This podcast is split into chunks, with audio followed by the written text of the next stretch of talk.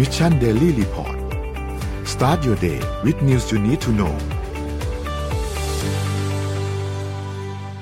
สวัสดีครับยินดีต้อนรับเข้าสู่ Mission Daily Report ประจำวันที่ 22 ธันวาคม 2564 นะครับ วันนี้คุณอยู่กับพวกเรา 3 คนตอน7โมงถึง8โมงเช้าครับ สวัสดีพี่โทมัส สวัสดีพี่เอ็มครับ สวัสดีค่ะ สวัสดีครับ สวัสดีคุณผู้ฟังทุกท่านด้วยครับ สวัสดีจากแพร่นะครับ ตอนนี้อยู่ที่แพร่ครับผม background แปลกตานอกสถานที่ ครับอืมนอกสถานที่นะ อ่า ถ้าขลุกขลักอะไรก็ขออภัยนะฮะอ่าครับ เดี๋ยวเราค่อยๆไปอัปเดตตัวเลขต่างๆกันครับ เมื่อวานนี้เนี่ยมีการประชุมคอรมอด้วย แล้วก็มีมาตรการออกมาค่อนข้างเยอะ เดี๋ยวเราจะมาอัปเดตกันทีละเรื่องว่ามีอะไรบ้างและเราต้องเตรียมตัวยังไงบ้างนะครับ ไปเริ่มต้นกันที่อัปเดตตัวเลขของการฉีดวัคซีนกันก่อนครับตัวเลขการฉีดวัคซีนล่าสุด อันนี้วันที่ 20 เราฉีดวัคซีนไปประมาณ 270,000 โดสนะครับ รวมๆแล้วเนี่ยก็ทะลุ 100 ล้านโดสไปแล้วนะครับ เป็นเข็มที่หนึ่งห้าสิบล้าน เข็มที่สองสี่สิบสี่ล้าน และเข็มที่สามประมาณห้าล้านนะครับ เป้าหมายหนึ่งร้อยล้านโดสภายในสิ้นปีนี้ของเรานะครับเหลือเวลาอีกสิบเอ็ดวันนะครับ แล้วก็ฉีดไปแล้วเก้าสิบห้าจุดศูนย์เก้าเปอร์เซ็นต์นะครับยังต้องฉีดเพิ่มอีกประมาณกลมๆก็ห้าล้านโดสนะครับ อันนี้แค่เข็มที่หนึ่งและเข็มที่สองนะครับแต่หนูไม่แน่ใจนะว่าตอนเนี้ยที่นายกพูดเนี่ยเขานายกมีการพูดถึงก่อนหน้านี้ว่าแบบก็ยินดีที่ฉีดวัคซีนครบ 100 ล้านโดสแล้วนะครับ ซึ่งมันเป็นการรวมทั้งหมด 4เข็มเลยเนี่ยนะครับ ซึ่งก่อนหน้านี้ที่พูดคุยกันคือเข็ม1เข็ม2อย่างเดียวก็เลยไม่แน่ใจว่าเป้าหมายนี้เนี่ยยังคงเอาอันเดิมหรือเปล่า เพราะว่าช่วงหลังเนี่ยเราก็ฉีดวัคซีนเข็มที่ 1 กับ 2 ได้น้อยลงนะครับ เพราะว่าเป็นเน้นเรื่องเข็มที่ 3 กันมากขึ้นนะครับ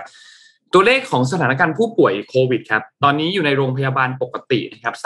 38,000นะครับก็อยู่ใน18,000และอยู่ในโรงพยาบาลสนาม20,000นะครับ ผู้ป่วยการหนักลดลง 9 คนครับอยู่ที่ 880 นะครับและใส่เครื่องช่วยหายใจลดลง 9 คนอยู่ที่ 237 นะครับรักษาหายอยู่ที่ประมาณ 3,600 คนครับ ไปดูตัวเลขเศรษฐกิจกันต่อครับ เริ่มต้นที่เซตครับเซตครับปิดที่ 1,622.25 บวกขึ้นมา 0.4%นะครับตลาดหุ้นต่างประเทศดาวโจนส์ครับบวกขึ้นมา 0.91% NASDAQ บวก 0.60%นะครับ NYSE ครับบวก 0.92%นะครับ ฟุซี่ครับบวก 1.01%และห่างเสียงบวก 1.00%นะครับราคาน้ำมันดิบครับปรับตัวขึ้นครับ WTI ครับอยู่ที่ 70.50 บวกขึ้นมา 2.75%นะครับ และ Brent crude oil อยู่ที่ 73.25 บวกขึ้นมา 2.42%นะครับ เช่นเดียวกันกับราคาทองคำครับอยู่ที่ 1,795.34 บวกขึ้นมา 0.25%และคริปโตเคอเรนซีเขียวทั้งกระดานนะครับ บิตคอยครับบวกขึ้นมาประมาณ เกือบเกือบเจ็ดเปอร์เซ็นต์นะครับอยู่ที่ประมาณ4 8 0 0 0 4 9 0 0 0นเก้านะครับ Ethereum อยู่ที่ประมาณ4,000ครับ Binance อยู่ที่528นะครับ Solana อยู่ที่178ครับ Cardano 1.26และ Bitkub Coin อยู่ที่10.9ครับก็ภาพรวมตลาดในวันนี้เนี่ยก็บวกทั้งหมดเลยนะครับเป็นบวกทั้งหมดเลยทุกตัวเลข indicator ทุกตัวเป็นบวกทั้งหมดหลังจากเมื่อวานนี้เนี่ยมันติดลบทุกตัวเลยนะครับก็เป็นการ rebound กลับขึ้นมานะครับไปที่เรื่องอะไรก่อนดีครับพี่โทมัส อะเอ็มมีเรื่องอะไรฮะ ให้เอ็มก่อนเลย โอเคค่ะ ถ้าอย่างนั้นเอ็มขอไปเรื่องหุ่นยนต์ก่อนนะคะ เป็นคือก่อนหน้านี้เอ็มเห็นบริษัทหนึ่งในไทยเขาบอกว่าเขาจะใช้หุ่นยนต์ส่งของแทนพนักงานแล้วนะคะ ก็คือแบบเป็นเหมือนรถเล็กๆอะค่ะ แล้วเสร็จแล้วก็คือสามารถที่จะใส่ของเข้าไปได้ แทนพนักงานที่ปัจจุบันเนี้ยเห็นแบบว่าขี่จักรยานบ้างขี่มอเตอร์ไซค์บ้างขับรถกอล์ฟบ้างส่งของนะคะ แต่ว่าปัญหาก็คือว่า ปกติแล้วอย่างที่ทุกท่านทราบกันดีนะคะฟุตบาทบ้านเราก็ไม่ได้เรียบนะคะ การใช้รถแล่นเนี่ย ถ้าสมมติรถเล็ก ๆ เนี่ยบนถนนก็ไม่น่าจะถูกกฎหมาย บนฟุตบาทเนี่ยก็ไม่น่าจะรอดเหมือนกันนะคะ แต่ว่าอันเนี้ยค่ะ หุ่นยนต์อันเนี้ยนอกเหนือจากการแล่นได้เนี่ย เวลาที่แล่นบนพื้นเรียบๆเนี่ยแล่นได้เหมือนรถยนต์เลย ด้วยความเร็วสูงสุด 14 ไมล์ต่อชั่วโมงหรือ 22 กิโลเมตรต่อชั่วโมงเนี่ยมันยังเดินได้ด้วยค่ะ เพราะว่ามันมีอืมสีขาค่ะครับคือสนใจหุ่นยนต์อันเนี้ยชื่อว่า Swiss Mile Robot นะคะ หรือว่า Animal Animal เนี่ย คือตั้งใจให้มันเป็นแบบเหมือนสัตว์อะสามารถเดินหรือวิ่งด้วยขาที่ติดล้อไว้ทั้งสี่ข้างได้ค่ะ ถูกพัฒนาขึ้นโดย Any- Anybotics ถูกออกแบบให้เป็นหุ่นยนต์แบบสี่ขา เปิดตัวออกมาเมื่อปี 2018 แต่ว่าที่ทำมาให้ดูเนี่ย คือมีการพัฒนาขึ้นมาอีก อีกขั้นหนึ่งแล้วนะคะ มหาวิทยาลัยด้านการวิจัยของบริษัทที่แยกย่อยมาจากบริษัท Swiss Mile เนี่ยอัปเกรดหุ่น Animal โดยนอกจากจะวิ่งบนพื้นเรียบๆได้เหมือนรถยนต์ด้วยความเร็วสูงสุด 22 กิโลเมตรต่อชั่วโมงแล้วเนี่ยยังสามารถคลานหรือยืนได้ด้วยขาทั้งสี่ข้าง คือเวลาที่แล่นน่ะ มันประหยัดพลังงานมากกว่าเวลาที่ยืน แต่ว่าเวลาที่ยืนเวลาที่เดินเนี่ยค่ะ ก็คือมันขึ้นบันไดได้ว่างั้นเถอะ แล้วมันก็แบบสามารถที่จะยกของได้ด้วยนะ คือยกของด้วยขาหน้า จะพูดได้ยังไงดีก็เหมือนขาหน้าแทนแขนนะคะ แล้วเสร็จแล้วก็คือเอาของอะไปเก็บไว้ในที่เก็บสัมภาระเองได้ด้วย คือใช้ใช้เหมือนใช้โช้คอะพี่โทมัสคือแต่อันอะมันเป็นระบบไฮดรอลิกแล้วเสร็จแล้วมันก็เลยเหมือนเป็นโช้คที่สามารถที่จะยืดขึ้นหดลงได้อะไรเงี้ยค่ะ ก็เลยเหมือนจะใช้สี่ขาได้เหมือนเหมือนสัตว์ เหมือนคนอะไรเงี้ย สามารถที่จะล็อกขาตัวเองได้ด้วยนะหมายความว่าล็อกล้ออะตอนที่ตอนที่ใช้เดินนะคะ มันก็เลยไม่แบบ มันก็เลย stable อะแล้วก็มีกล้องมี GPS มีไรด้าเซนเซอร์ทำให้สามารถที่จะเคลื่อนไหวในพื้นที่ที่เป็นในเมืองในร่มหรือกลางแจ้ง แล้วก็แบกของหนักกว่า 50 กิโลกรัมไว้ได้ด้วยค่ะ คือชาร์จไฟสามชั่วโมงเนี่ยอยู่ได้นาน 90 นาที แล้วก็ สามารถทำหน้าที่เป็นยามได้ด้วย เพราะว่ามันตรวจจับการเปลี่ยนแปลงของสภาพแวดล้อมได้ โดยที่เปรียบเทียบข้อมูลปัจจุบันกับข้อมูลสภาพแวดล้อมที่บันทึกไว้ล่วงหน้า แต่เบื้องต้นยังไม่ได้เอามาทำเป็นยามนะเอามาทำเป็นหุ่นยนต์ส่งของก่อน เพราะว่ามันสามารถที่จะเคลื่อนไหวแบบขึ้นฟุตบาท ลงฟุตบาทขึ้นบันไดบ้านลงบันไดบ้านได้ แล้วก็แล่นบนถนนได้ด้วย ถ้าสมมติว่าจะให้ไปไกลๆก็คือ 22 กิโลเมตรต่อชั่วโมงที่แข่งกระโดดเนี่ยค่ะ เป็นไงคะสุดยอดไหมคะเออ แต่ว่าอยากรู้ราคาเท่าไหร่ฮะอ๋ออันนี้อันนี้ยังไม่ทราบเหมือนกันค่ะ เอ็มไม่แน่ใจว่าเขาขายหรือยังใช่ แต่ก็คือเป็นการทดลองที่ออกมาแล้วแบบ เอามาโชว์ว่าทำได้แล้วนะ เพราะฉะนั้นก็คือ commercialize เมื่อไหร่ก็ น่าจะมีออเดอร์เยอะอยู่ค่ะ สนใจตรงที่ เอ่อเอ่อตอนที่คุณแม่ใช้ไปซื้อน้ำปลาครับ มันจะช่วยพี่ได้มากเลยนะครับพี่จะไม่ต้องเดินออกไปซื้อตกแตกเนี่ย มันจะงานช้างนะคะ พี่โทมัสเหม็นทั้งซอยอะกูมาเหม็นในบ้าน อืมต้องพามาดูเรื่องของโอไมครอนกันนิดหนึ่งครับ คือตอนนี้เนี่ยเมื่อวาน WHO เนี่ยนะครับเขาออกมาชี้แจงเขาออกมาแถลงทางด้านของดรเทอร์ซอสอัธานอมกาเบรเยซูสนะครับเขาผู้อำนวยการขององค์การอนามัยโลก WHO เนี่ยนะครับ ก็แถลง เรียกร้องให้ทั่วโลกเนี่ยนะครับ ยกเลิกการจัดงานเฉลิมฉลองในช่วงวันหยุดที่จะเกิดขึ้น ซึ่งก็รวมถึงทั้งคริสต์มาสแล้วก็ปีใหม่ด้วยนะครับ เพื่อปกป้องระบบสาธารณสุข เพราะว่าตอนนี้กำลังกังวลเรื่องของสายพันธุ์โอไมครอนกันอยู่นะครับดรเทรอสก็บอกว่ายกเลิกการจัดงานดีกว่า ดีกว่าจะต้องมีการเสียชีวิตกันเกิดขึ้นนะครับเราก็บอกว่าเขาก็รู้ว่ามันเป็นการตัดสินใจที่ลำบาก แต่ว่ามันต้องทำจริง ๆ ในบางกรณีอาจจะยกเลิกไปเลย หรือว่าจะเลื่อนการจัดงานไปก่อน เพราะว่าตอนนี้มันมีหลักฐานที่ทางวิทยาศาสตร์ที่เราเห็นกันอยู่แล้วว่า สายพันธุ์โอไมครอนมันแพร่ระบาดได้เร็วกว่าเดลต้ามากๆนะครับ ซึ่งตอนนี้เนี่ยถ้าเราดูข้อมูลนะครับที่ที่ดรเทรอสพูดถึงขึ้นมาอันหนึ่งก็คือข้อมูลที่ CDC หรือว่าทางด้านของศูนย์ควบคุมและป้องกันโรคระบาดของสหรัฐเนี่ยนะครับเขาก็บอกว่าโอไมครอนเนี่ยตอนนี้ในสหรัฐเนี่ย ผู้ติดเชื้อรายใหม่ 100 คนเนี่ยจะมี 73 คนที่เป็นสายพันธุ์โอไมครอนนะครับ ซึ่งนั่นหมายความว่าเริ่มที่จะครอบคลุมแทนแทนที่เดลต้าไปแล้วนะครับ ซึ่งที่สหรัฐเองก็เพิ่งพบผู้เสียชีวิตจากสายพันธุ์โอมิครอนรายแรกด้วยนะครับ อยู่ที่รัฐเท็กซัสนะครับ แล้วก็เคยติดโควิดมาก่อนแล้วครั้งหนึ่งด้วย แล้วก็ติดใหม่ครั้งหนึ่งแต่ที่สำคัญคือเขายังไม่ได้ฉีดวัคซีนนะครับ ซึ่งทางด้านทำเนียบขาวของสหรัฐเนี่ยก็มีท่าทีออกมาก่อนหน้านี้เมื่อวันที่ 20 นะครับ ก็บอกว่าโจไบเดนเองก็ยังไม่มีแผนตอนนี้ว่าจะมีการล็อกดาวน์เกิดขึ้นนะครับ ส่วนดรแอนโทนีฟาวซีเองก็ออกมาเตือนนะ ว่าเดี๋ยวช่วงที่คริสต์มาสช่วงที่ปีใหม่เนี่ยเรามีการเดินทางกันเยอะๆเนี่ยนะครับ มาแน่ๆ มันมีการแพร่ระบาดกันเยอะแน่ๆแม้ว่าจะมีการฉีดวัคซีนครบโดสที่มากขึ้นแล้ว แต่ก็ยังเยอะอีกด้วยเช่นเดียวกัน เช่นเดียวกันกับที่ สหราชอาณาจักรนะครับ ที่ติดเชื้อเยอะมากนะครับ แล้วก็ตัวเลขก็พุ่งไปแตะเกือบเกือบจะแสนหนึ่งต่อวันแล้วนะครับ มีบางประเทศเช่นเดียวกันที่ยุโรปที่ตัดสินใจมีการเพิ่มมาตรการเพิ่มขึ้นฝรั่งเศสเยอรมนีเพิ่มมาตรการมาเนเธอร์แลนด์เองก็เริ่มล็อกดาวน์กันในช่วงคริสต์มาสถึงนี้ครับ ทีนี้ทางด้านไทยเราว่ายังไงบ้างนะครับ ทางด้านไทยเมื่อวานนี้เนี่ยนะครับ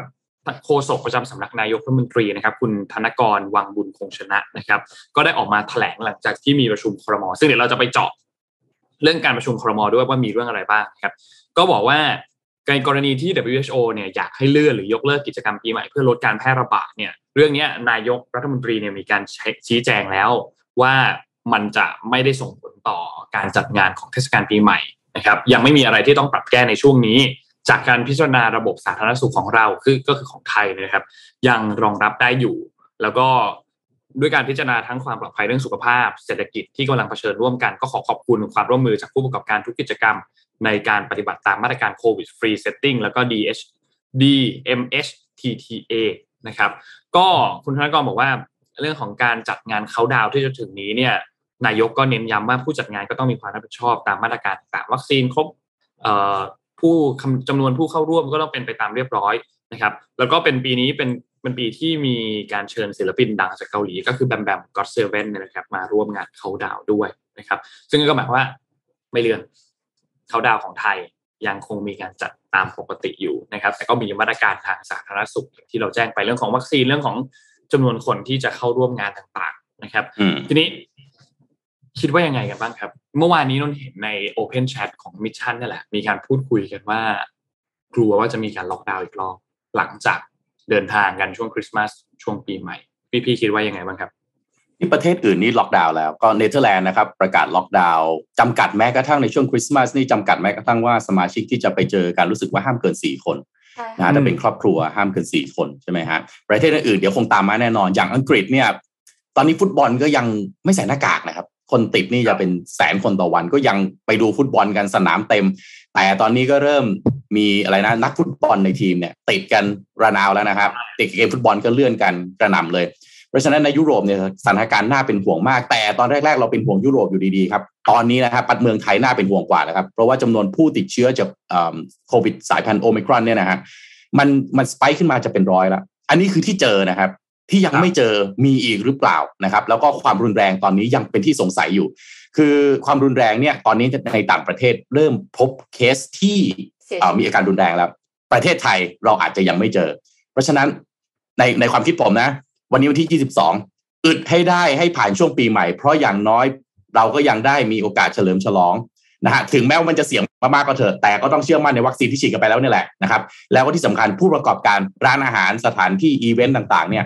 โอ้ถ้ารอบนี้มาอยู่ดีบอกล็อกดาวน์ก่อนงานเข้าดาวปีใหม่หรือปลายปีเนี่ยนะฮะใจสลายเหมือนกันนะฮะเตรียมอะไรไว้เยอะแยะเลยนะฮะสต็อกเอยสถานที่เวลาเชิญคนมาเยอะแยะเลยนะครับเพราะฉะนั้นอันนี้น่าน่าจับตาดูมากๆนะครับนี่พี่มาตอนนี้นะครับผมอยู่ที่ที่แพร่นะครับเมื่อวานอยู่ที่พิจิตรนะฮะสัญญาณไม่แน่ใจจะมีปัญหาหรือเปล่า สัญญาณฟังพี่ชัดเจนไหมฮะเอ็มนนท์ตอนนี้โอเคอยู่ค่ะ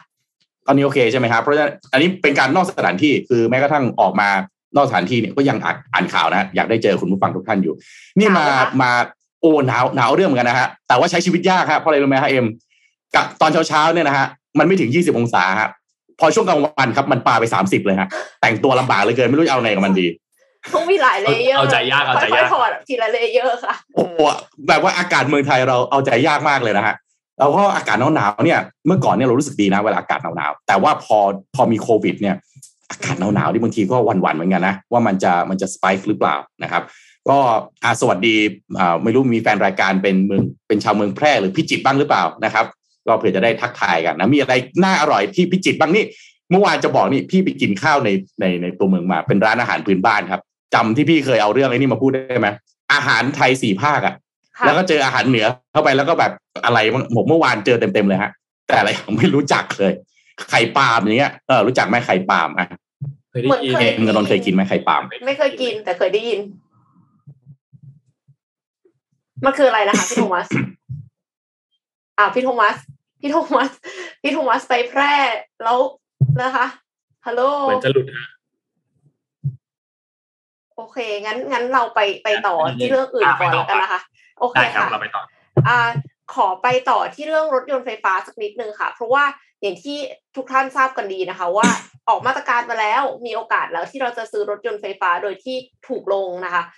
ค่ายจีนมาอีกแล้วค่ะ NEO ค่ะ NEO ออก ET 5 นะคะ ท้าชน Tesla Model 3 เลยค่ะ NEO เนี่ยเป็นแบรนด์รถไฟฟ้าจากประเทศจีนนะคะ ซึ่งก่อนหน้านี้เขาเปิดตัว NEO ET 7 ไปก่อนแล้ว แต่ว่าล่าสุดเนี่ยเพิ่งเปิดตัว ET 5 เป็นรถซีดาน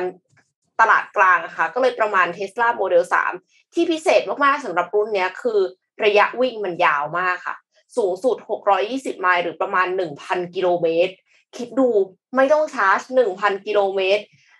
ก็คืออันนี้เป็นรุ่นแบตเตอรี่เยอะพิเศษ 150 กิโลวัตต์อัลultra long ultra long range แบตเตอรี่นะคะ แต่ถ้าเป็นรุ่นแบตเตอรี่มาตรฐาน 75 กิโลวัตต์ hour วิ่งได้ 550 กิโลเมตร แล้วก็รุ่น 100กิโลวัตต์ hour วิ่งได้700กิโลเมตร คือใด ๆก็ตามนะ เกิน500เนี่ยก็คือถือว่าดีมากนะคะ แต่ว่าไอ้อันพันหนึ่งนี่คือพิเศษสุด NIO ET 5 เนี่ยมีระบบคอมพิวเตอร์ภายในรถที่เรียกว่า Neo Adam ค่ะ ซึ่งใช้งานชิป SOC NVIDIA Drive Orin 4 ตัว ใช้ตั้ง 4 ตัวเพื่อระบบขับเคลื่อนอัตโนมัติค่ะ Neo เองเนี่ยก็ตั้งกล้องติด ไรด้าเซนเซอร์นะคะ เพื่อที่จะทำให้ในที่สุดแล้วเนี่ย อัปเกรดเป็น self driving car ได้ เราจะเริ่มวางขายในเดือนกันยายนปี 2022 แล้วก็ขยายไปยังประเทศอื่น ๆ ในปีต่อๆไป คือจะเริ่มวางขายที่จีนก่อน แล้วก็หลังจากนั้นจะขยายไป 25 ประเทศในปี 2025 ค่ะ ราคาขายในจีนเนี่ย รุ่นแบตเตอรี่มาตรฐาน 75 กิโลวัตต์อัลอยู่ที่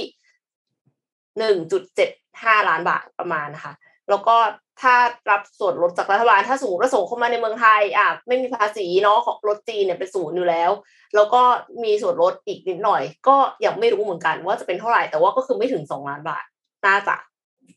น่าสนใจนะคะคือเหมือนกับว่าพอมีมาตรการออกมาแล้วเนี่ย เราก็เลยจับตามองรถยนต์ไฟฟ้ามากขึ้น แล้วแน่นอนว่ามันก็มีผลิตปล่อยออกมามากขึ้น แล้วก็ไม่ได้มีคู่แข่งแค่แบบ เจ้าสองเจ้าอะ ยังมีอีกหลายเจ้านะคะ เสี่ยวเผิงก็ไม่รู้ว่าจะออกอะไรมาอีกหรือเปล่าอะไรเงี้ยก็น่าจะมีแหละ น่าจะน่าจะอยู่ในไ i ปลายเยอะเหมือนกันค่ะ พี่โทมัสกลับมาแล้วอืมอ่าขออภัยฮะสัญญาณจะติดขัดบ้างขออภัยคุณฟังทุกท่านนะครับ ก็พยายามเต็มที่นะฮะสัญญาณไปกับมือถือแล้วกันนะฮะตอนนี้ไม่ใช่สัญญาณ Wi-Fi แล้วไฟไฟติดขัดนะครับ นี่เรื่องรถนี่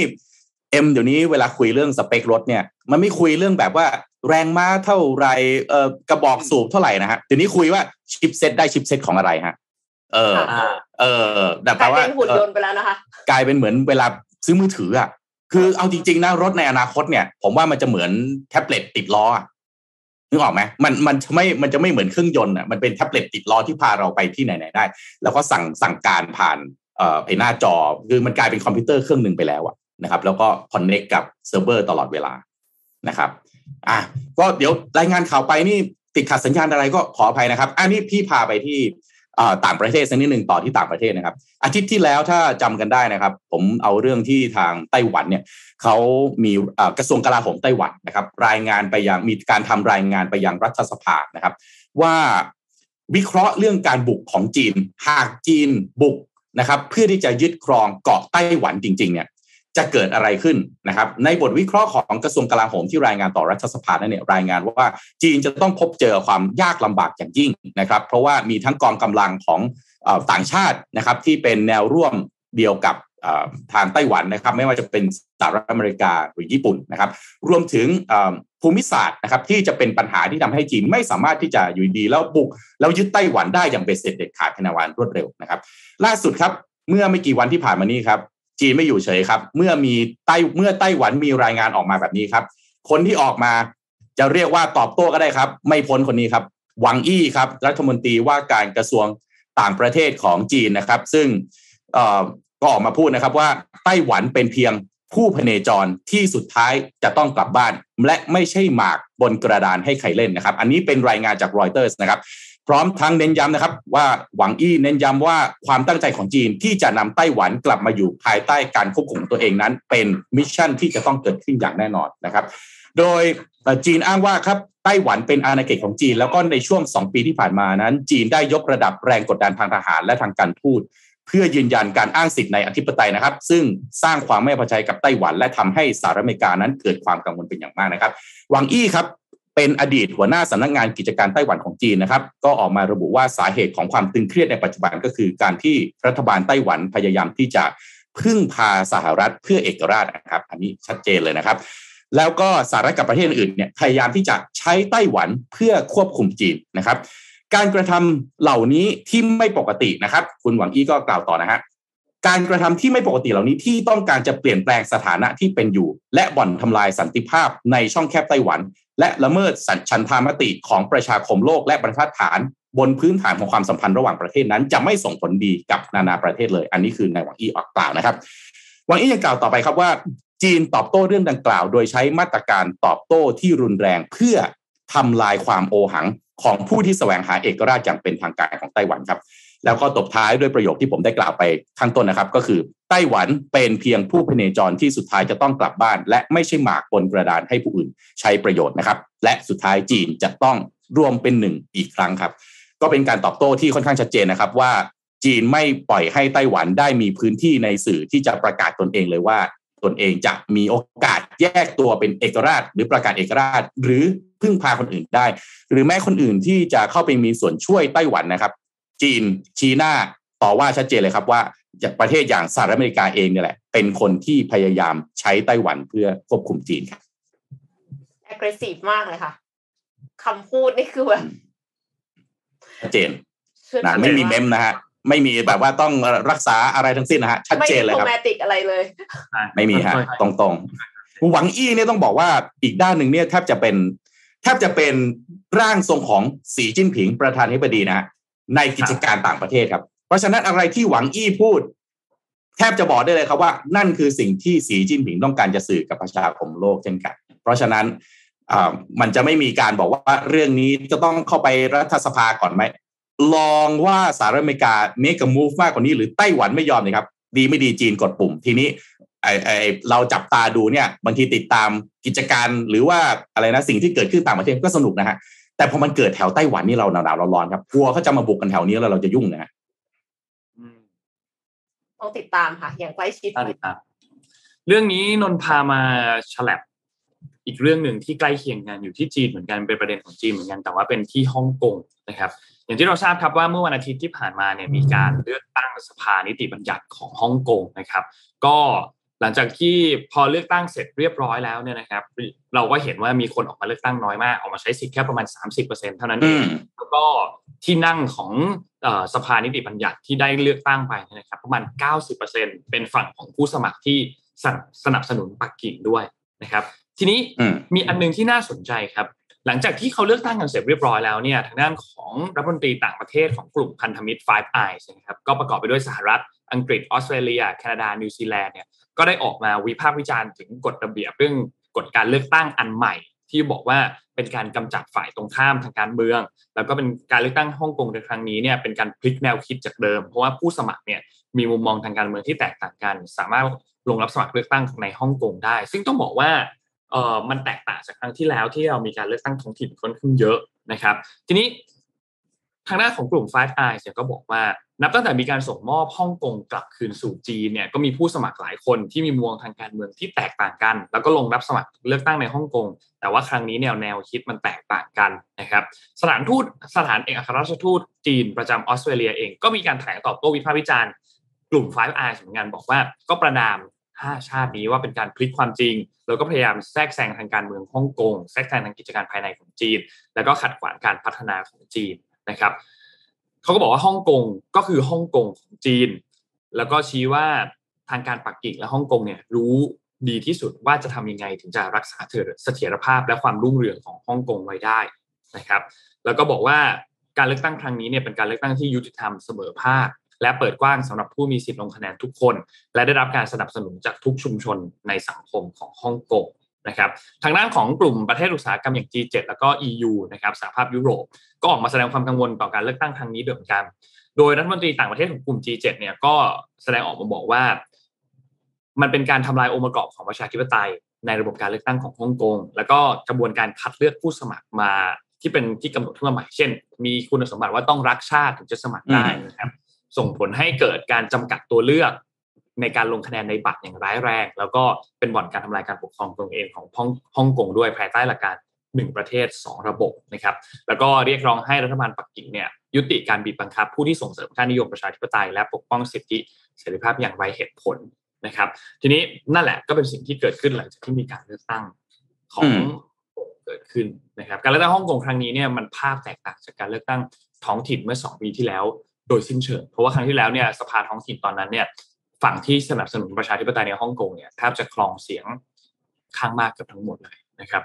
ครับอืมรู้สึกผู้ไปใช้สิทธิ์เลือกตั้งประมาณ 30%เท่านั้นเองนะฮะน้อยที่สุดเป็นประวัติการตั้งแต่มีการจัดเลือกตั้งมานะครับพอดีพี่มีญาตินะฮะอยู่ที่ฮ่องกงหลายคนอยู่เยอะมากเลยนะฮะแล้วปกติก็จะไปฮ่องกงปีหนึ่งประมาณสามสี่ครั้งไปทักทายญาติเนี่ยนะต้องบอกว่าการเลือกตั้งครั้งนี้เนี่ยน้องๆคนรุ่นใหม่เขาไม่ไปเลือกเลยครับเขาบอกโอ้ยถ้าแบบมีมีเอาเอาว่าเขาไม่ถูกใจนะฮะ ผู้แคนดิเดตที่ลงรับสมัครแล้วกันเขาก็ไม่ไปเลือกตั้งกันซะเลยนะครับ ก็อ๋อก็เห็นว่าคนเลือกตั้งนี่เขาจะต้องอะไรนะเป็นผู้รักชาติเท่านั้นไอ้นิยามคำว่ารักชาตินี่บางทีก็กว้างมากนะนะฮะคำคำว่ารักชาติคืออะไร ว่าแต่ละคนก็คงมีวิธีการรักชาติไม่เหมือนกันเนาะมันก็อาจจะแตกต่างกันไปนะครับ แต่งวดนี้ก็สถานการณ์ที่ฮ่องกงเนี่ยไต้หวันนะพูดเลยคงดูฮ่องกงเป็นตัวอย่างนะตัวเองก็คง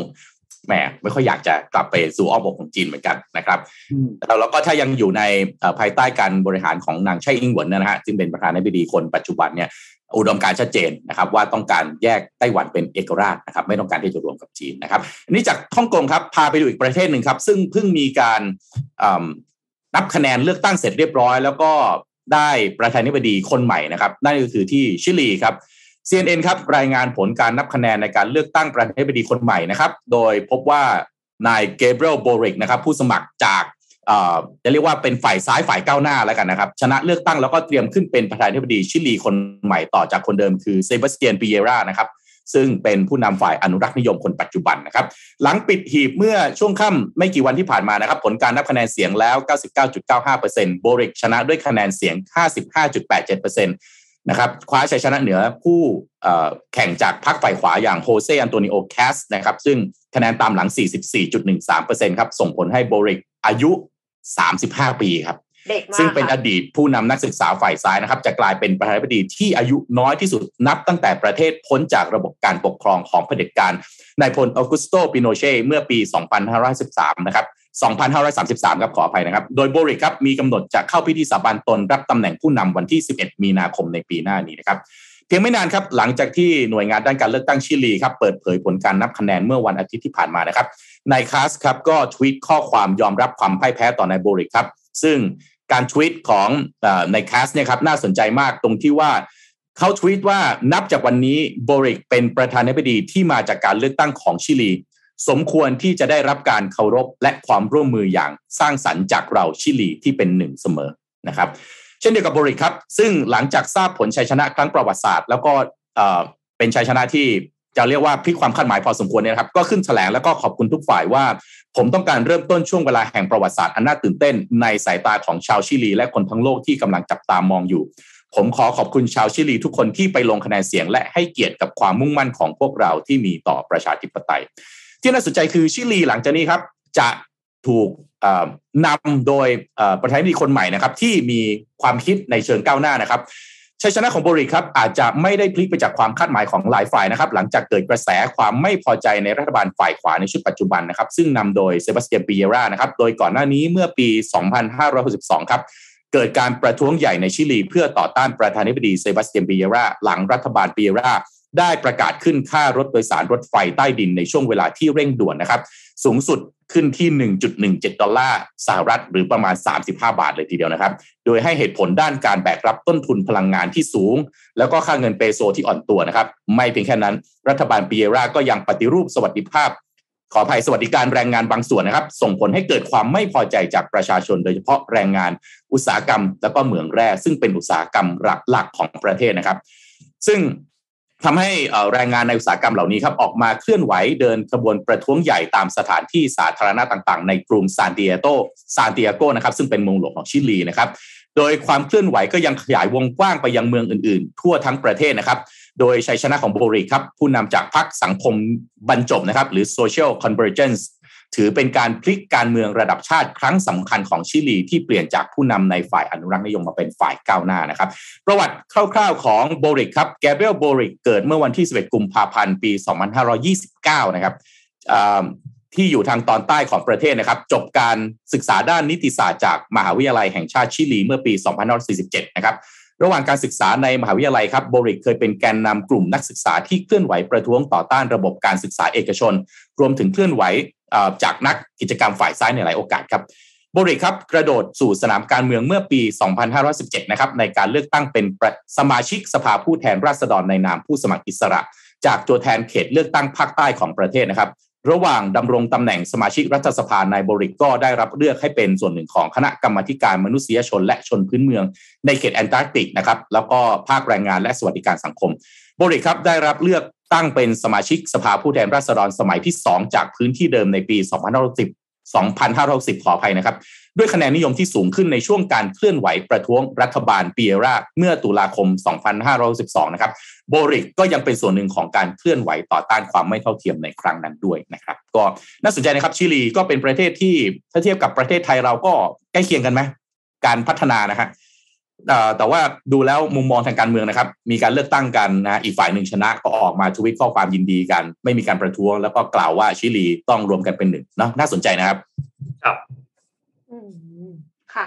ก็ถือว่าน่าจะเห็นอะไรใหม่ ๆ จากผู้นำยุคใหม่นะคะไม่รู้เหมือนกัน จะดีขึ้นหรือจะแย่ลงหรือว่าจะเปลี่ยนแปลงไปยังไงก็ต้องติดตามต่อไปค่ะถูกต้องครับเป็นเรื่องสำคัญครับ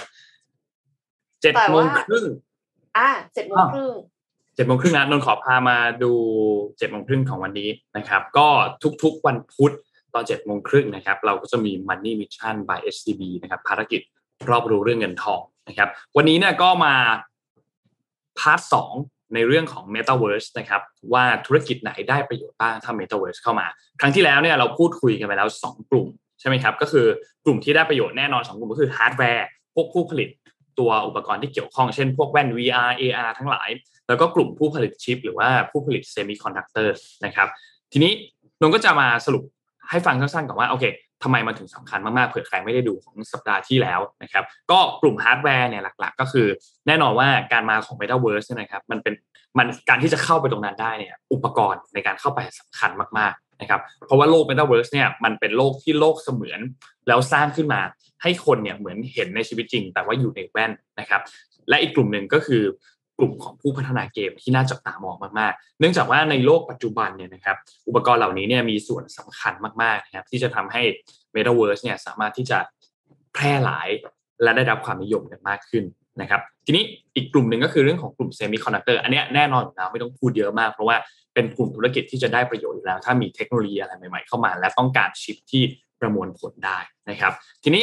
ถ้าใครอยากฟังเต็มๆลองย้อนไปดูพุธที่แล้วก็ได้นนเล่าไปแล้วนะครับสำหรับ 2 กลุ่มนี้ วันนี้เราจะมาพูดถึงอีก 2 กลุ่มที่น่าสนใจเหมือนกัน ก็คือเป็นกลุ่มอุตสาหกรรมที่จะได้รับประโยชน์ นั่นคือกลุ่มของผู้พัฒนาเกม และกลุ่มของผู้ให้บริการแพลตฟอร์มที่ใช้พัฒนาเกม เราไปที่อันแรกก่อนครับ คือกลุ่มผู้พัฒนาเกม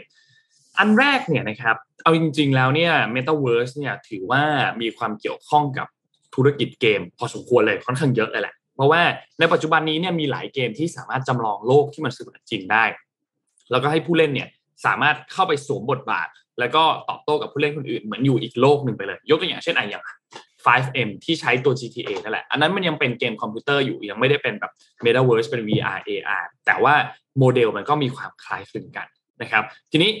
พวกเกมเหล่านี้ที่มันคล้ายๆกับ Metaverse เนี่ยก็จะมีความนิยมมากขึ้นในอนาคตนะครับก็ส่งผลดีกับผู้พัฒนาเกมไปด้วย โดยหนึ่งในบริษัทที่จะได้รับประโยชน์แน่นอนเนี่ยน่าจะก็คือ Microsoft ครับเพราะว่า Microsoft เนี่ยเป็นบริษัทที่เน้นในช่วง เดือนที่ผ่านมาในปีนี้โดยเฉพาะในปีนี้นะครับ เน้นในเรื่องของการพัฒนาธุรกิจเกมเพิ่มมากขึ้นเยอะมาก มีการเข้าซื้อกิจการ Cinemax ที่เป็นผู้พัฒนาเกมชื่อดังของอเมริกาด้วยด้วยมูลค่า 7,500 ล้านดอลลาร์สหรัฐนะครับ นอกจากนี้เนี่ยก็มันก็ส่งผลให้ Microsoft เนี่ยเป็นบริษัทหนึ่งที่มีอีโคซิสเต็มเกี่ยวกับเกมแบบครบวงจรเลย คือ Microsoft เองเขาก็มามีบริการ Xbox Game Pass ใช่ไหมครับ เป็นระบบ subscription ของ ตัว Microsoft เนี่ยให้บริการรายเดือนแรกกับการที่สามารถเล่นเกมได้แบบไม่จำกัด แล้วก็ตอนนี้เนี่ยเขามีสมาชิกทั่วโลกประมาณ 23 ล้านคน ค่าสมาชิกก็ประมาณ 9.99 ดอลลาร์ต่อเดือนนะครับแล้วก็ตั้งเป้าว่าจะเป็น 100 ล้านรายในอนาคตด้วย อีกบริษัทหนึ่งก็คือ Tencent ครับ Tencent เนี่ยเป็นบริษัทที่น่าจะเป็นบริษัทแรก ๆ เลย ที่พอพูดถึงเรื่องเกมแล้วเนี่ยคนจะนึกถึงนะครับเพราะว่าเป็นผู้พัฒนาเกมที่มี รายใหญ่เบอร์ต้นๆของโลกนะครับเทนเซ็นเองก็มีบริษัทที่เป็นบริษัทที่เน้นกลยุทธ์การลงทุนในบริษัทเกมทั่วโลกนะครับเข้าซื้อกิจกรรมอย่าง Riot Games ที่เป็นผู้พัฒนา League of Legends หรือว่า LOL เนี่ยนะครับมีผู้เล่น 180 ล้านคนทั่วโลกนะครับและเป็นเกมที่มีจำนวนผู้เล่นติดอันดับหนึ่งใน 5 ของโลกเลยนะครับ แล้วก็ถือหุ้นกว่า 40%ของบริษัท Epic Games ซึ่งก็เป็นผู้พัฒนา Fortnite นะครับมีจำนวนผู้เล่นอยู่ทั่วโลก 350 ล้านคนติด1ใน3ของโลกนะครับและนอกจากนี้เองก็มีมีหนึ่งบริษัทครับที่เป็นยักษ์ใหญ่จากจีนคือ NetEase นะครับซึ่งเป็นรองแค่ Tencent เท่านั้น แล้วก็ NetEase เนี่ยเขาเน้นเรื่องของเกมมือถือเป็นหลักนะครับ ก็มี Identity V Identity 5เนี่ยนะครับ หรือว่า Knife Out เนี่ยนะครับ ก็บริษัทเกมเหล่านี้แหละ ที่น่าจะ ได้รับประโยชน์มากๆ ถ้า Metaverse เข้ามานะครับอีกกลุ่มหนึ่งครับก็คือกลุ่มผู้ให้บริการแพลตฟอร์มที่ใช้พัฒนาเกมนะครับกลุ่มนี้เนี่ยเนื่องจากที่การผลิตหรือการพัฒนาเกมต่างๆเนี่ยทางผู้พัฒนาเขาต้องมีซอฟต์แวร์หรือว่ามีแพลตฟอร์มในการสร้างเกมขึ้นมา เพื่อให้มันสร้างง่ายๆ สร้างได้สะดวกนั่นแหละ ซึ่งซอฟต์แวร์เหล่านี้เนี่ยเราจะคุ้นชื่อกันในชื่อ game engine นะครับ เขามีการคาดการณ์จาก Market Watch ครับเขาบอกว่าตลาดของ game engine เนี่ยมันมีมูลค่าอยู่ที่ 2,650 ล้านดอลลาร์สหรัฐในปี 2020 และโตขึ้นเฉลี่ยเนี่ยเขาคาดการณ์ว่าใน 5 ปีข้างหน้าจะโตขึ้นประมาณ 12.3%ต่อปีนะครับ นั่นหมายความว่าในปี 2026 เนี่ย มูลค่ามันอาจจะดีขึ้นไปอยู่ที่ประมาณ 4,200 ล้านดอลลาร์สหรัฐ หนึ่งในบริษัทที่จะได้รับประโยชน์ก็คือ Unity ครับ Unity เนี่ยเป็นบริษัทชื่อดังเลยที่ ทำเกม Engine นะครับรองรับการใช้งานทุกระบบปฏิบัติการเลย Mac OS ก็ทำ Microsoft Windows ก็ทำนะครับ แล้วก็พัฒนาเกมทั้งรูปแบบที่เป็น 2 มิติ แล้วก็เป็น 3 มิตินะครับ นั่นเป็นเรื่องสำคัญมาก ๆ เพราะว่าในโลกของ Metaverse เนี่ย มันก็เราอาจจะได้เห็นทั้ง 2 มิติและ 3 มิติ ซึ่งหลัก ๆ อาจจะเป็น 3 มิติกันมากกว่านะครับ แล้วก็ข้อมูลหรือคอนเทนต์ต่าง ๆ ที่เกี่ยวข้องกับ AR VR กว่า 60%ของโลกในตอนนี้นะปัจจุบันเนี่ยนะครับถูกพัฒนาขึ้นโดยซอฟต์แวร์ของ Unity ด้วย ซึ่งรายได้หลักของเขาเนี่ยก็มาจาก Operation Solution ซึ่งคิดเป็น 61%ของรายได้ในปี 2020 นะครับ แล้วก็ในอนาคตเนี่ยส่วนแบ่งมันก็มีส่วนแบ่งจากรายได้โฆษณาของเกมที่ประสบความสำเร็จจากแพลตฟอร์มของบริษัทนะครับ นอกจากนี้เขายังครองสัดส่วนส่วนแบ่งตลาดเกม Engine เนี่ยประมาณ 40-50%นะครับส่วนคู่แข่งของเขาอย่าง Unreal Engine เนี่ยก็เป็นอันดับ 2 ครองส่วนแบ่งเพียงแค่ 13%เท่านั้น ซึ่งต่างกันเยอะมากนะครับอันดับ1และอันดับ2เนี่ยนะครับอีกบริษัทหนึ่งก็คือ Roblox ครับ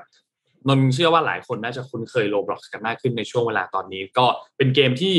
มีแพลตฟอร์มค่อนข้างโดดเด่นนะครับแล้วก็มีกราฟิกที่เป็นทรงสี่เหลี่ยมคล้ายๆกับ Minecraft หรือว่าคล้ายๆ Lego นั่นแหละนะครับและที่สำคัญคือ กลุ่มของคนที่เล่น Roblox เนี่ยเป็นกลุ่มเด็กครับช่วงอายุประมาณ9ถึง12 ปี เด็กรุ่นนี้เนี่ยเป็นเด็กรุ่นที่ต่างจาก Gen นนละต่างจาก Gen พี่เอ็มต่างจาก Gen พี่โทมัสแล้วโดยที่เขาโตขึ้นมาแบบเป็น digital native เลย คือโตขึ้นมากับดิจิตอลโตขึ้นมากับจอ โตขึ้นมากับ iPad กับแท็บเล็ตนะครับเพราะฉะนั้น Roblox พวกนี้เนี่ยก็จะดึงดูดให้เด็กเนี่ยสามารถอยู่ในแพลตฟอร์ม พอ Metaverse มันเข้ามามีบทบาทมากขึ้นเด็กเหล่านี้เนี่ยก็จะเป็นกลุ่มคนที่ อาจจะสามารถเข้าถึงพวกเทคโนโลยีเหล่านี้เนี่ยได้เร็วที่สุดนะครับ เพราะว่าอะหนึ่งเลยคือเด็ก ๆ ที่เข้าถึงดิจิตอลพวกนี้ได้ก็มีกำลังจ่ายพอสมควรนะครับเพราะฉะนั้นก็มีโอกาสที่เขาจะเข้าถึง Metaverse ได้มากขึ้นด้วยนะครับแล้วรวมถึง Roblox เองก็เป็นแพลตฟอร์มที่ยอดฮิตมากๆในช่วงเวลาตอนนี้ นอกจากจะเป็นแพลตฟอร์มในการพัฒนาเกมแล้วเนี่ย Roblox เขาพัฒนา Roblox VR ด้วยนะครับในปี 2016 ก็ทำให้ผู้เล่นสามารถเล่นเกมบนแพลตฟอร์มผ่าน ตัวแว่น VR ได้นะครับ ซึ่งแน่นอนว่าพอ Metaverse เข้ามีบทบาทมากขึ้น Active User ก็จะเยอะขึ้นรายได้ก็จะเพิ่มขึ้นตามไปด้วยเช่นเดียวกันนะครับ โดยสรุปครับ 4 กลุ่มธุรกิจที่จะได้รับประโยชน์ กลุ่มแรกคือฮาร์ดแวร์ กลุ่มที่ 2 คือกลุ่มผู้ผลิตชิป หรือว่าเซมิคอนดักเตอร์ กลุ่มที่ 3 ก็คือกลุ่มผู้ให้บริการแพลตฟอร์มที่พัฒนาเกม และกลุ่มสุดท้ายเนี่ยก็คือกลุ่มผู้พัฒนาเกมนะครับ ซึ่งก็เป็นเรื่องที่ต้องบอกว่าหลาย ๆ ท่านเนี่ย น่าจะคาดเดากันได้ นี่เป็นเพียง 4 กลุ่มที่ทางด้านของ SCB เนี่ยเขาคาดการณ์ออกมานะครับ แล้วก็สรุปข้อมูลออกมา ถ้าหากว่าใครที่สนใจเนี่ยนะครับนนไม่ได้ชี้แนะให้ไปลงทุนนะ แต่ถ้าคุณผู้ชมต้องการที่จะลงทุนจริงๆเนี่ยก็แนะนำว่าให้ไปศึกษาเพิ่มเติมกันอีกทีหนึ่งว่า มันมีอันไหนที่น่าสนใจ และเหมาะที่จะลงทุนกับเทคโนโลยีอนาคตอันนี้ครับ ก็ขอบคุณ SCB ครับนี่นนพูดปั๊บพี่รีบกดเข้าไปดูนี่ถ้า ผู้ผู้ผู้ฟังติดตามข่าวนะครับ SCB ล่าสุดก็ไปลงทุนใน The Sandbox นะครับ The Sandbox ก็เป็น Metaverse อันหนึ่งนะครับครับก็ลงทุนแบบจำตัวเลขไม่ได้ เอาว่ามหาศาลเลยแหละนะครับคุณผู้ฟังถ้าท่านลองติดติดตามนะฮะลองเข้าไปดูใน Metaverse นะครับ แล้วขายที่นะฮะที่แบบกระตึ้งหนึ่งเล็กแบบติ๊ดเดียวแค่นี้นะฮะหลายแสนฮะหลายแสนบาทนะครับเรียกเห็นราคาแล้วตกใจฮะโลราคาขายที่บน Metaverse มันมันแพงขนาดนี้เลยเหรอนะครับ ก็ตอนที่นนนนพูดไปด้วยนะฮะพี่ก็กดเข้าไปดูดูไปด้วยครับ มานากาล่านะครับ อีกหลายตัวเลยฮะที่เป็นเอ่อ Metaverse นะครับ หลาย ๆ ท่านก็ติดตามมันอยู่นะครับ ก็น่าจะสำหรับเราเนี่ยก็จะเป็นโอกาสนะครับ เป็นโอกาสในการ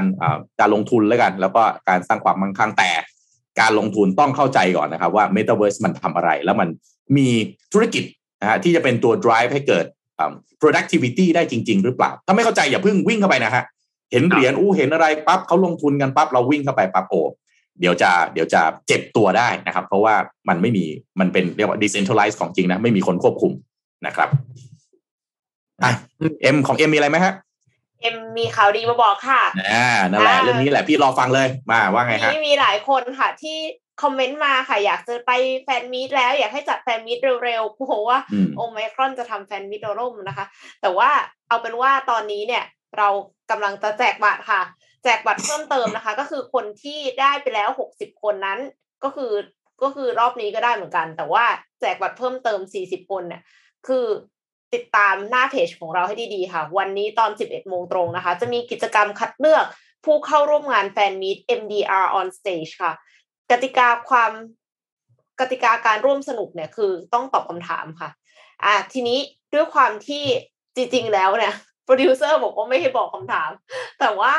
เอ็มคิดว่าเป็นรางวัลของคนที่ตื่นขึ้นมาดูตอนเช้านะคะ ก็เลยจะบอกคำถามก่อนคำถามเนี่ยมีอยู่ด้วยกันสามข้อค่ะที่จะต้องตอบนะคะ ข้อที่หนึ่งเลยคือ เพราะเหตุใดท่านจึงอยากเป็นผู้เข้าร่วมงาน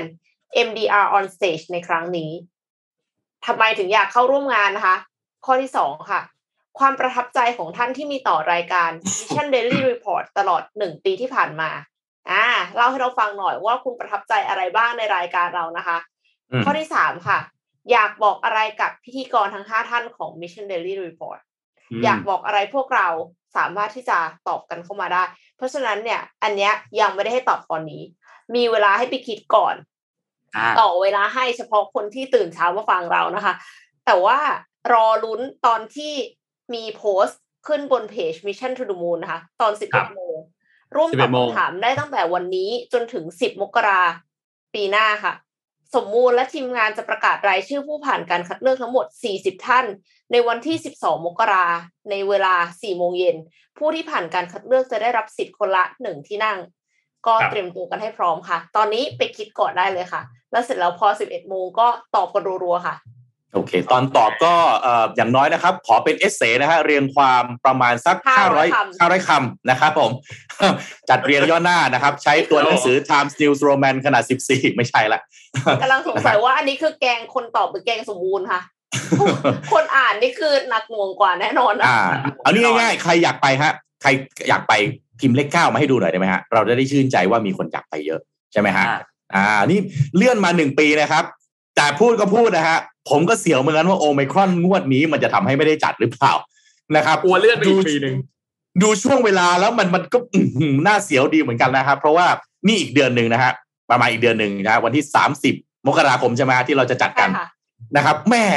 ช่วงเวลาก็น่าชวนคิดเหลือเกิน เพราะว่านะฮะรัฐบาลก็ออกมาบอกว่าเดี๋ยวหลังจากปีใหม่แล้วใช่ไหมฮะก็จะ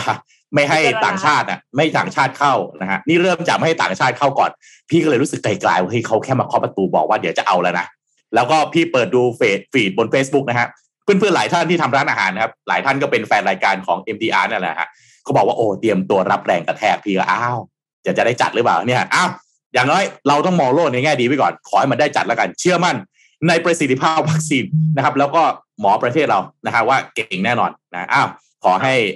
ได้มากันเกือบทุกท่านเนาะเพราะว่าจะบอกว่าให้ได้มาทุกท่านก็ไม่ไม่ได้ เพราะว่าเราจัดแค่ร้อยคนใช่ไหมฮะรับแค่รับแค่ร้อยคนจริงๆนะครับตื่นเต้นตื่นเต้นเลยตื่นเต้นนะเออคนคนคนมาจะคนฟังที่จะมาเนี่ย อาจจะไม่ตื่นเต้นฮะ แต่ reporter อย่างเราตื่นเต้นมากฮะเพราะว่าเพราะอะไรรู้ไหมครับคุณผู้ฟังเห็นหน้าเราทุกวันฮะเราครับไม่เคยเห็นหน้าคุณผู้ฟังเลยครับ อยากจะเห็นหน้าคุณผู้ฟังทุกท่านบ้างแล้วเวลาใครเข้ามาทักเรานะครับ ขอร้องนะครับ เข้ามาทักแล้ว อย่าอย่าเรียกอะไรคิดว่าเรารู้จักนะครับ เพราะว่าเรารู้จักชื่อฮะแต่เราไม่รู้จักหน้าเลยครับนะฮะจริงก็อ่าจะได้เจอกันนะครับโอ้ตอนนี้ก้าวรัวมาก แก๊งเด็กในห้องมากเลยค่ะ มีเด็กในห้องหลายคนที่แบบว่า คือคือทักทายกันน่ารักมากเลยอะแบบมาสายสวัสดีแต่เดี๋ยวขอโทษนะครับให้ที่นั่งเออพี่ขอโทษนิดนึงนะครับไม่แน่ใจเหมือนกันอีกอีกนิดนึงนะครับว่าอยากมาเจอเราหรืออยากมาเจอกันเองด้วยนะฮะอยากมาคุยกับเราหรืออยากจะมาเจอกันแล้วคุยกันเองด้วยหรือเปล่า บางทีนะทุกคนคุยกันสนุกมากเลยแล้วคือบางทีคุยแล้วอะเออคุยกันสนุกมากจนเราก็งงว่าเอ๊ะเออสรุปว่าเราจัดรายการหรือว่าเขาจัดรายการนะฮะแต่ไม่เป็นไร ถือว่าเป็นการสร้างคอมมูนิตี้ที่ดีนะครับอ่าเราก็สนุกไปด้วยนะครับอ่าสนุกสนานดีนะครับอะไปต่อกันที่ข่าวอีกสักนิดหนึ่งนะครับเอ่อเมื่อกี้เอ็มมีคุยเรื่องรถไฟฟ้าใช่ไหมนะฮะหนึ่งใน player ที่สำคัญที่สุดของโลกนะฮะที่เกี่ยวกับรถยนต์นะฮะก็คือโตโยต้าครับ เราก็ได้ยินก่อนหน้านี้นะฮะโตโยต้าออกมาบอกว่าโอ้ยรถไฟฟ้านะมันมันใช้ไม่ได้จริงหรอกนะครับ แล้วก็บุคคลที่ต้องฟังเขาเลยครับ ก็คือคุณอากิโอะโตโยดะนะครับ ซึ่งเป็นประธานของโตโยต้าครับ ล่าสุดครับ กล่าวในงานแถลงข่าวที่ญี่ปุ่นครับว่า Toyota Motors ครับ พร้อมบุกธุรกิจรถยนต์ไฟฟ้าหรือ EV อย่างเต็มกำลัง โดยแผนและก็เป้าหมายของ Toyota ในการบุก EV ครับมีดังนี้ครับ ภายในปี 2025 ก็คือ 3 ปีหลังจากนี้นะครับ พร้อมเปิดตัวรถยนต์ไฟฟ้าจำนวน 15 รุ่น พอปี 2030 ครับ จะเปิดตัวรถยนต์ไฟฟ้าอีกจำนวน 30 รุ่นนะครับ โดยโตโยต้าจะลงทุนในเทคโนโลยีเพื่อผลิตแบตเตอรี่สูงถึง 17,600 ล้านเหรียญสหรัฐ หรือที่เป็นเงินไทยก็ประมาณ 6 แสนล้านบาทนะครับ ในอีกไม่เกิน 10 ปีหลังจากนี้ครับโตโยต้าตั้งเป้าจำหน่ายรถยนต์แบตเตอรี่ไฟฟ้าทั่วโลกให้ได้สูงถึง 3 ล้าน5แสนคันต่อปีนะครับแล้วก็เดินหน้าผลักดันแบรนด์ Lexus ให้เป็นรถยนต์ไฟฟ้าล้วน 100%แล้วก็พร้อมส่งขายทั่วโลกให้ได้ภายในปี 2035 นะครับ ซึ่งเป็นที่น่าประหลาดใจของหลายคนที่อยู่ในแวดวงรถยนต์นะครับ เพราะว่าความเคลื่อนไหวของโตโยต้าถ้าย้อนกลับไปดูก่อนหน้านี้นะครับ แค่ปีที่แล้วเองครับ ก็จะพบว่าประธานของโตโยต้าไม่ได้เห็นดีเห็นงามกับธุรกิจรถยนต์ไฟฟ้าเลยครับ โดยในปีที่แล้วครับออกมาเรียกว่าจัดเต็มนักการเมืองญี่ปุ่นนะครับว่าไม่เข้าใจโลกของธุรกิจรถยนต์ดีพอ เพราะจากการที่ นักการเมืองญี่ปุ่นเนี่ยอยู่ดีๆ จะมาสั่งแบนรถยนต์ที่ใช้น้ำมันในประเทศ นั้นเป็นเรื่องที่ไม่ถูกต้องนะครับ เนื่องจากจะทำให้ธุรกิจรถยนต์ที่มีอยู่ในประเทศล่มสลายลงได้รวมถึง ผู้คนก็จะตกงานเป็นจำนวนมากหลายล้านคนนะครับแล้วก็บอกด้วยว่าการใช้รถยนต์ไฟฟ้าครับไม่ได้ช่วยเรื่องสิ่งแวดล้อมอะไรเลย เพราะหากการได้มาซึ่งพลังงานไฟฟ้าก็ยังต้องใช้การเผาถ่านหินเป็นหลักอยู่ดีนะครับ ปีที่แล้วเช่นเดียวกันครับ ก็ออกมาแซะครับลูกพี่ของเราครับอีลอนมัสนะครับจากเทสลาว่าถ้าให้เปรียบธุรกิจรถยนต์เป็นร้านอาหารนะครับ ธุรกิจของโตโยต้าก็คือร้านอาหารเต็มรูปแบบที่มีทั้งครัวพนักงานเสิร์ฟพนักงานทำความสะอาดครับ ส่วนเทสลาเป็นแค่ร้านอาหารที่มีเมนูให้ลูกค้าเลือก ไม่มีครัวไม่มีเชฟที่แท้จริงเหมือนอย่างที่โตโยต้ามีเปรียบเทียบง่ายๆก็คือว่าโตโยต้ามีสายพานการผลิต ครบทั้ง supply chain ขณะที่เทสลาครับต้องใช้การ outsource การผลิตไปข้างนอกทั้งหมด เพราะฉะนั้นก็อาจจะบอกว่า เทสลาไม่มีอะไรเลย แล้วจะมาสู้โตโยต้าได้อย่างไรแต่ ปัจจุบันนี้นะครับมูลค่าบริษัทของเทสลานั้นเนี่ยมากกว่าบริษัท player ที่เหลืออีก 10 player ทั้งหมดเอา top 10 เนี่ยนะครับรวมทั้งหมดนี่ยังไม่เท่าเทสลาบริษัทเดียวเลยนะครับ เพราะฉะนั้นก็อาจจะเจอกดดันจากผู้ถือหุ้นได้นะครับ ว่าถ้าปล่อยให้เทสลามีมูลค่าสูงๆ แบบนี้ไปเรื่อยๆตำแหน่งของผู้นำในอุตสาหกรรมอย่างโตโยต้านั้นก็คงถูกสั่นคลอนอย่างยิ่งนะครับ ก็เป็นไปได้ ไม่รู้คุณผู้ฟังวิเคราะห์ยังไง ครับจากการที่คุณอากิโอโตโยดะซึ่งก็ต้องบอกว่าเป็นตำนานนะครับของโลกเลยครับ ในเรื่องของธุรกิจรถยนต์เนี่ยออกมา เรียกว่ายูเทิร์นไหมครับเกี่ยวกับธุรกิจ EV ว่าประกาศนะฮะ vision แล้วก็แผนในอนาคตไกลขนาดนี้ นี่ประกาศไปไกลถึงปี 2035 นะครับ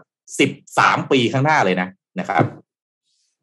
คือจริง ๆ แล้วเอ็มคิดว่าถ้าสมมติว่าเราได้ข้อมูลมาใหม่ หรือสถานการณ์เปลี่ยนไป แล้วผู้นำเปลี่ยน direction เนี่ย เอ็มคิดว่าเป็นความกล้าหาญนะคะ คือมันเป็นสิ่งที่ควรทำเพราะว่าคือเรารู้แล้วว่าไปซ้ายไม่ถูกอะ เราก็ต้องไปขวาแล้วล่ะ คือการสวนกระแสเทรนด์โลกเนี่ยมันมันไม่น่าจะเป็นเรื่องที่ทำให้ทำธุรกิจได้ดีอะดังนั้นเอ็มเอ็มนับถือเขานะ ที่เขายอมกลืนน้ำลายตัวเอง แล้วก็เปลี่ยนกลับลำจากที่แบรนด์เหมือนก็ว่าพูดว่า EV ไม่ดี แต่ตอนนี้เปลี่ยนเป็นว่าจะไปทำ EV เต็มตัวอ่า อ่าแปลว่าแปลว่าอย่างนี้ชื่นชมนะชื่นชมใช่ไหมชื่นชมคือเป็นค่ะเป็นผู้นำสมัยนี้อย่าไปยึดติดใช่อะไรค่ะทำนองนั้นไหมใช่ค่ะ มันต้องเปลี่ยนได้ค่ะ ถ้าสมมติว่าสถานการณ์เปลี่ยนไป หรือว่าเราได้อินโฟ a t ชันเพิ่มมาเพราะว่ามันไม่ได้หมายความว่าเป็นผู้นำแล้วจะตัดสินใจผิดไม่ได้อะ เออ เออ น่าคิดนะฮะ คุณผู้ฟังคิดว่าไงฮะ ค่ะเอ่อเอ็มขอพาไปต่อที่อีกข่าวหนึ่ง ซึ่งเอ็มอ่านและเอ็มขอยอมรับตรงนี้ว่ายังไม่ค่อยเข้าใจเท่าไหร่ แต่มันล้ำมาก เพราะฉะนั้นเอ็มอยากจะมาชวนทุกท่านคุยกันนะคะ คือนักวิจัยเนี่ยเขาทดลองค่ะ เอาสมองมาแข่งกับ AI พี่โทมัสเอาสมองคิดว่าใครจะชนะ ระหว่างเอาสมองมาเลยนะเซลเอาเซลล์สมองมาแข่ง แข่งกับ AI ค่ะ ครับแหมเอาพูดตรงๆถ้าขึ้นมาแบบเนี้ยตอนจบรู้อยู่แล้ว เซลล์สมองมนุษย์มันจะไปสู้ AI ได้ไงเอาจริงนะตอนนี้นะอ่าอ่าอ่าอ่าอ่าโอเคก็ได้ แต่ว่า แต่ว่าเอ็มคิดว่ามันเป็นอะไรที่น่าสนใจมากๆเลยค่ะ นักวิจัยเนี่ยเขาทดลองเอาเซลล์สมองจริงๆเนี่ยมาแข่งกับ AI ภายในห้องปฏิบัติการ ไม่ได้หมายความว่าเอาคนมาแข่งกับ AI นะเขาเอาครับเซลล์สมองเนี่ยมาแข่งกับ AI อืมบริษัทเนี่ยชื่อว่า Cortical Labs นะคะนักวิจัยเนี่ยทำการเพาะเลี้ยงเซลล์สมองขึ้นมา แล้วนำเซลล์เหล่านั้นเนี่ยไปจัดเรียง ลงใน microelectronic array เพื่อให้นักวิจัยสามารถส่งกระแสไฟฟ้ากระตุ้นเซลล์สมองได้ตลอดเวลาค่ะไอ้ microelectronic array เนี่ย ที่มีเซลล์สมองอยู่ภายในเขาเรียกว่า DishBrain dish แบบเหมือนจานเนี่ยค่ะ แล้วก็ brain สมองเนี่ย dish brain dish brain อืมอ่าฮะเปรียบเสมือนชิปประมวลผลแบบไฮบริดที่สามารถเรียนรู้และทำตามคำสั่งได้ คล้ายๆกับการสอน AI จากนั้นนักวิจัยจึงนำ Dish Brain เนี่ยมากระตุ้นด้วยไฟฟ้าค่ะ เพื่อให้เซลล์สมองสามารถทำงานได้พร้อมสอนเซลล์สมองให้เล่นเกมปอง เกมปองก็คือไอ้ที่อยู่อ่าอัตด้านริขวาอัตเนริยคะ คืออมคือต้องเอาเลื่อนแผ่นเนี้ย ไม่ให้ไม่ให้ลูกบอลอะ มันหลุดไปได้ใช่ไหมคะไม่รู้จะอธิบายยังไง แต่ก็คือต้องเลื่อนขึ้นเลื่อนลงแผ่นเนี้ยเพื่อที่จะให้ลูกบอลมันเด้งไปเรื่อยๆเรื่อยๆอย่างเงี้ยค่ะ ผลปรากฏว่าเซลล์สมองเนี่ยสามารถที่จะเรียนรู้การควบคุมแถบกั้นได้อย่างรวดเร็วภายใน 5 นาที ในขณะที่ AI ต้องใช้เวลาถึง 90 นาทีด้วยกันค่ะ คือสรุปว่าสมองเนี่ยเรียนรู้ได้เร็วกว่า AI นะ แต่อืมเมื่อเพิ่มความเร็วของลูกบอลแล้ว AI ทำได้ดีกว่าค่ะ คือตอนแรกเลยเนี่ย การที่จะเก็ตแล้วก็แล้วก็ทำได้อะเซลล์สมองทำได้ดีกว่า แต่พอยากแล้วเซลล์สมองแพ้ AI ค่ะ ถึงกระนั้นก็ตามนะคะ นักวิจัยจาก Cortical Labs เรียก Dish Brain ในอีกชื่อหนึ่งว่าสมองไซบอร์กค่ะอืมไซบอร์ก Brain พร้อมทั้งกล่าวว่านี่เป็นก้าวแรกที่จะนำไปสู่การพัฒนาสมองเทียมให้กับหุ่นยนต์ ได้มีประสิทธิภาพมากขึ้น คือ combine การเรียนรู้ที่รวดเร็วของเซลล์สมองมนุษย์ กับการที่พัฒนาตัวเองไปอย่างไม่มีขีดจำกัดของ AI นะคะ รวมถึงการพัฒนาเพื่อนำไปใช้งานในอนาคตที่จะมีหุ่นยนต์อัจฉริยะที่เกิดจากการผสมผสานระหว่างโลกดิจิตอลและโลกชีวภาพไว้ด้วยกันก็ได้ค่ะเฮ้ยรู้สึกนี่ล้ำคือมากคือส่วนตัวพี่นะ แข่งตีปิงปองเนี่ย มันก็ก็โอเคนะ แน่จริงแข่งเทรดคริปโตแข่งกันดีกว่า สมองมนุษย์กับ AI เนี่ยเอาว่าใครชนะคุยแต่ว่าเวลาที่จะสอนสอนสมองให้เทรดคริปโตอืมยังนึกไม่ออกว่าจะทำยังเอไงอเอาจริง ๆ เอาถ้าพูดก็พูดนะฮะคือคือเรามี AI หรือมีเครื่องจักรอะไรมาเนี่ย เพื่อที่จะจัดการงานยากๆใช่ไหมฮะงานที่มันคอมพลีเคทค่ะนะฮะงานตีปิงปองเนี่ยมันชนะไปมันก็อ่าให้สมองให้คือมันอาจเอไอไม่ได้บอกว่าให้ให้มนุษย์ชนะไปเถอะนะฮะชนะไปมัน เออมันกระจอกกระจอกอะนะแน่จริงมาแข่งเทรดคริปโตดีกว่านะฮะเออลองเอามนุษย์อะเทรดแข่งกับบอทอะเออใครจะชนะคุณคิดดูแล้วกันนะฮะอืมเออมนุษย์เนี่ยเราเทรดเต็มที่นะครับเทรดได้ทีละเหรียญถูกไหมอ่าตาเรามีคู่เดียวก็มองได้ทีละเหรียญคริปโตมองทีสิบเหรียญมองได้อะนะครับไม่มีทางสู้ได้เลยและนี่ยังไม่นับเรื่องของอารมณ์นะที่ที่เข้ามา อ่าอ๋อใช่ psychological ใช่อีกใช่ไหมอันนั้นสำคัญมากเลยพอตกหนักมากๆลืมแผนหมดเลยครับ คัดลอสไหมอะไรลืมหมดฮะ ลืมแผนทุกอย่างเลยนะฮะพานิคขายขายเสร็จปั๊บเอามันขึ้นใหม่ ขึ้นใหม่รีบซื้อใหม่ฮะซื้อใหม่ปั๊บมันลงใหม่ฮะนั่นแหละฮะมันสมองมนุษย์เราเนี่ยแหละฮะมันมีเรื่องอารมณ์มาแต่ถ้าพูดก็พูดอารมณ์ก็ทำให้มนุษย์เราเนี่ยนะฮะมีความโรแมนติกนะมีความนุ่มนวลโอป้ามากกว่าค่ะ AI อ้าวนี่พูดตรงๆถูกไหมฮะมันเป็นด้านที่ดีอะนะครับ อยู่ที่ว่าเราเอามันใช้อย่างแบบควรจะควรจะใช้หรือเปล่านะครับครับนะครับเนาะนี่อะพี่พาไปอีก เรื่องหนึ่งนะครับ เอ็มกันนนท์นะฮะกสทช กฟน กฟพกทม รู้จักไหมว่าตัวย่อที่พี่พูดมามีอะไรบ้างฮะอะนนท์กลัวว่าให้พี่โทมัสพูดอีกทีหนึ่งจะไม่เหมือนเดิมนะครับพี่กสทช เอาเอามาฟังดีฟังดีคุณผู้ฟังฟังด้วยกันนะฮะแล้วพิมพ์ตอบผมหน่อยว่า ฟังทันไหมมีอะไรบ้างกสทช กฟน กฟพกทม กฟน คือการไฟฟ้านครหลวง อ่าโอเค ได้แล้วกทมนี่กรุงเทพมหานครครับผมโอเคถูกต้องอ้าวก่อนที่จะก่อนที่จะต้องรู้อยู่แล้วก่อนที่จะเดาไปมากกว่านี้นะฮะเปลี่ยนโหมดนะฮะจากอารมณ์นะฮะคุณผู้ฟังยังยังยังคุยเรื่องของอารมณ์อยู่นะ ผมพามาเรื่องที่มันจับต้องได้นะครับ ล่าสุดสี่สี่ฝ่ายเนี่ยนะฮะกสทชนะฮะเอ่อก็คือเอ่อสำนักงานเลขาธิเอ่อสำนักงานคณะกรรมการกิจการกระจายเสียงกิจการโทรทัศน์แล้วก็กิจการโทรคมนาคมแห่งชาติเนี่ยเป็นเจ้าภาพออกมากล่าวนะครับว่า ล่าสุดเนี่ยฮะได้หารือร่วมกับผู้แทนของการไฟฟ้านครหลวง คือกฟนที่น้องเอ็มพูดไปถูกต้องนะครับกฟพครับการไฟฟ้าส่วนภูมิภาค แล้วก็กทม คือกรุงเทพมหานครครับ เพื่อกำหนดแผนบูรณาการฟังให้ดีครับ คุณผู้ฟังทุกท่านนนแล้วก็เอ็มฮะการจัดระเบียบสายสื่อสารทั่วประเทศครับ เพื่อที่จะเอาลงดินครับผม ซึ่งเป็นการดำเนินการตามมติคณะรัฐมนตรี เมื่อวันที่ 23 พฤศจิกายนถ้าจำได้นะ ท่านนายกรัฐมนตรีออกมาบอกว่าหลังจากที่ Russell Crowe จำได้ใช่ไหมฮะดาราฮอลลีวูดระดับโลกเนี่ยเขามาปั๊บเขาทวีตฮะโอ้โห นี่มันสิ่งมหัศจรรย์ของโลกชัดๆก็คือไอ้สายไฟฟ้าบ้านเราเนี่ยนะก่อนหน้านี้ยังไม่นับ Bill Gates ที่มาบอกโอ้ประเทศไทยเนี่ยแหมเรามี architecture ทางด้านสายสัญญาณที่เรียกว่า complicate ที่สุดประเทศหนึ่งของโลกเนี่ยนะก็ ที่ประชุมฮะล่าสุดเห็นชอบร่วมกันให้กำหนดแผนการจัดระเบียบสายสื่อสารทั่วประเทศ รวมถึงนำสายนำสายสื่อสารลงใต้ดินให้ได้ข่าวดีนะครับ ภายในระยะเวลา 3 ปีครับ คือปี 2565 ถึง 2567 นะครับ โดยจะแบ่งเป็นหนึ่งครับ การจัดระเบียบสายสื่อสารในพื้นที่กรุงเทพมหานครและปริมณฑลนะครับ ปี 2565นี่ครับระยะทางทั้งหมด 456 กิโลเมตร หลังจากนั้นดำเนินการส่วนที่เหลืออีก 936 กิโลเมตร 2ครับการจัดระเบียบสายสื่อสารตามแผนการจัดระเบียบสายสื่อสารซึ่งซึ่งจะดำเนินการอย่างต่อเนื่องในพื้นที่ต่างจังหวัดนะครับ โดยได้กำหนดรายละเอียดเส้นทางจัดระเบียบสายสื่อสารในพื้นที่กฟพสำหรับปี 2565 ถึง 2567 นะครับ ระยะทางนะครับ 6,000 กิโลเมตรนะฮะหรือประมาณปีละ 2,000 กิโลเมตรนะครับ แล้วก็จะมีการหารือในรายละเอียดของแต่ละเส้นทางอีกครั้งหนึ่งนะครับ นอกจากนี้นะครับ ในที่ประชุมก็ยังมีการหารือนะครับ ในหลักการจัดให้มี ผู้ให้บริการโครงข่ายเพียงรายเดียวหรือ single last mile นะครับจะเป็นผู้ดำเนินการจัดระเบียบสายสื่อสารเพื่อลดการซ้ำซ้อนนะครับ อันเป็นประโยชน์ในการจัดระเบียบสายสื่อสารของประเทศ อันนี้พี่ฟังและแอบห่วงนิดๆนะฮะจะใช้ผู้บริการเพียงรายเดียวในการจัดการทั้งหมดนี้ รายละเอียดยังไม่บอกนะฮะแต่ฟังแล้วเนี่ยโอ้หกพันกิโลเมตรนะครับ รวมถึงในกรุงเทพปริมณฑลอีกประมาณพันกว่ากิโลเมตร ใช้รายเดียวทำทันเลยฮะไม่แน่ใจว่าจะต้อง เอ่อเอ่อมีพนักงานกี่กี่คนไปทำทั้งหมดเนี่ยนะฮะที่เอาภาพขึ้นมาตอนนี้เจ็ดพันเก้าร้อยสามสิบห้ากิโลเมตรนะฮะ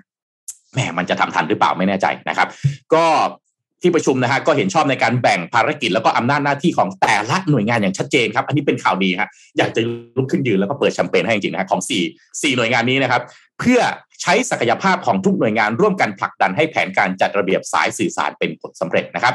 โดยทางกสทชครับก็แจ้งต่อว่าในส่วนของงบประมาณในการดำเนินการจัดระเบียบสายสื่อสารนะครับสำนักงานกสทช ก็ได้ขอความอนุเคราะห์ครับให้แต่ละหน่วยงานดำเนินการจัดสรรงบประมาณค่าใช้จ่ายตามภารกิจหน้าที่นะครับ โดยการไฟฟ้านครหลวงรับผิดชอบในเรื่องค่าอุปกรณ์แขวนสายสื่อสารบนเสาไฟฟ้าในพื้นที่กทม และปริมณฑลกฟพครับรับผิดชอบในเรื่องค่าอุปกรณ์แขวนสายแขวนสายสื่อสารบนเสาไฟฟ้าในพื้นที่ต่างจังหวัด แล้วก็กทมครับรับผิดชอบในเรื่องการจัดหาพื้นที่ในการพักสายสื่อสารที่รอการกำจัดซากและการอำนวยความสะดวกในการจัดระเบียบสายสื่อสาร ส่วนสำนักงานกสทชครับ รับผิดชอบเรื่องค่ารื้อถอนสายสื่อสาร และค่ากำจัดซากสายสื่อสาร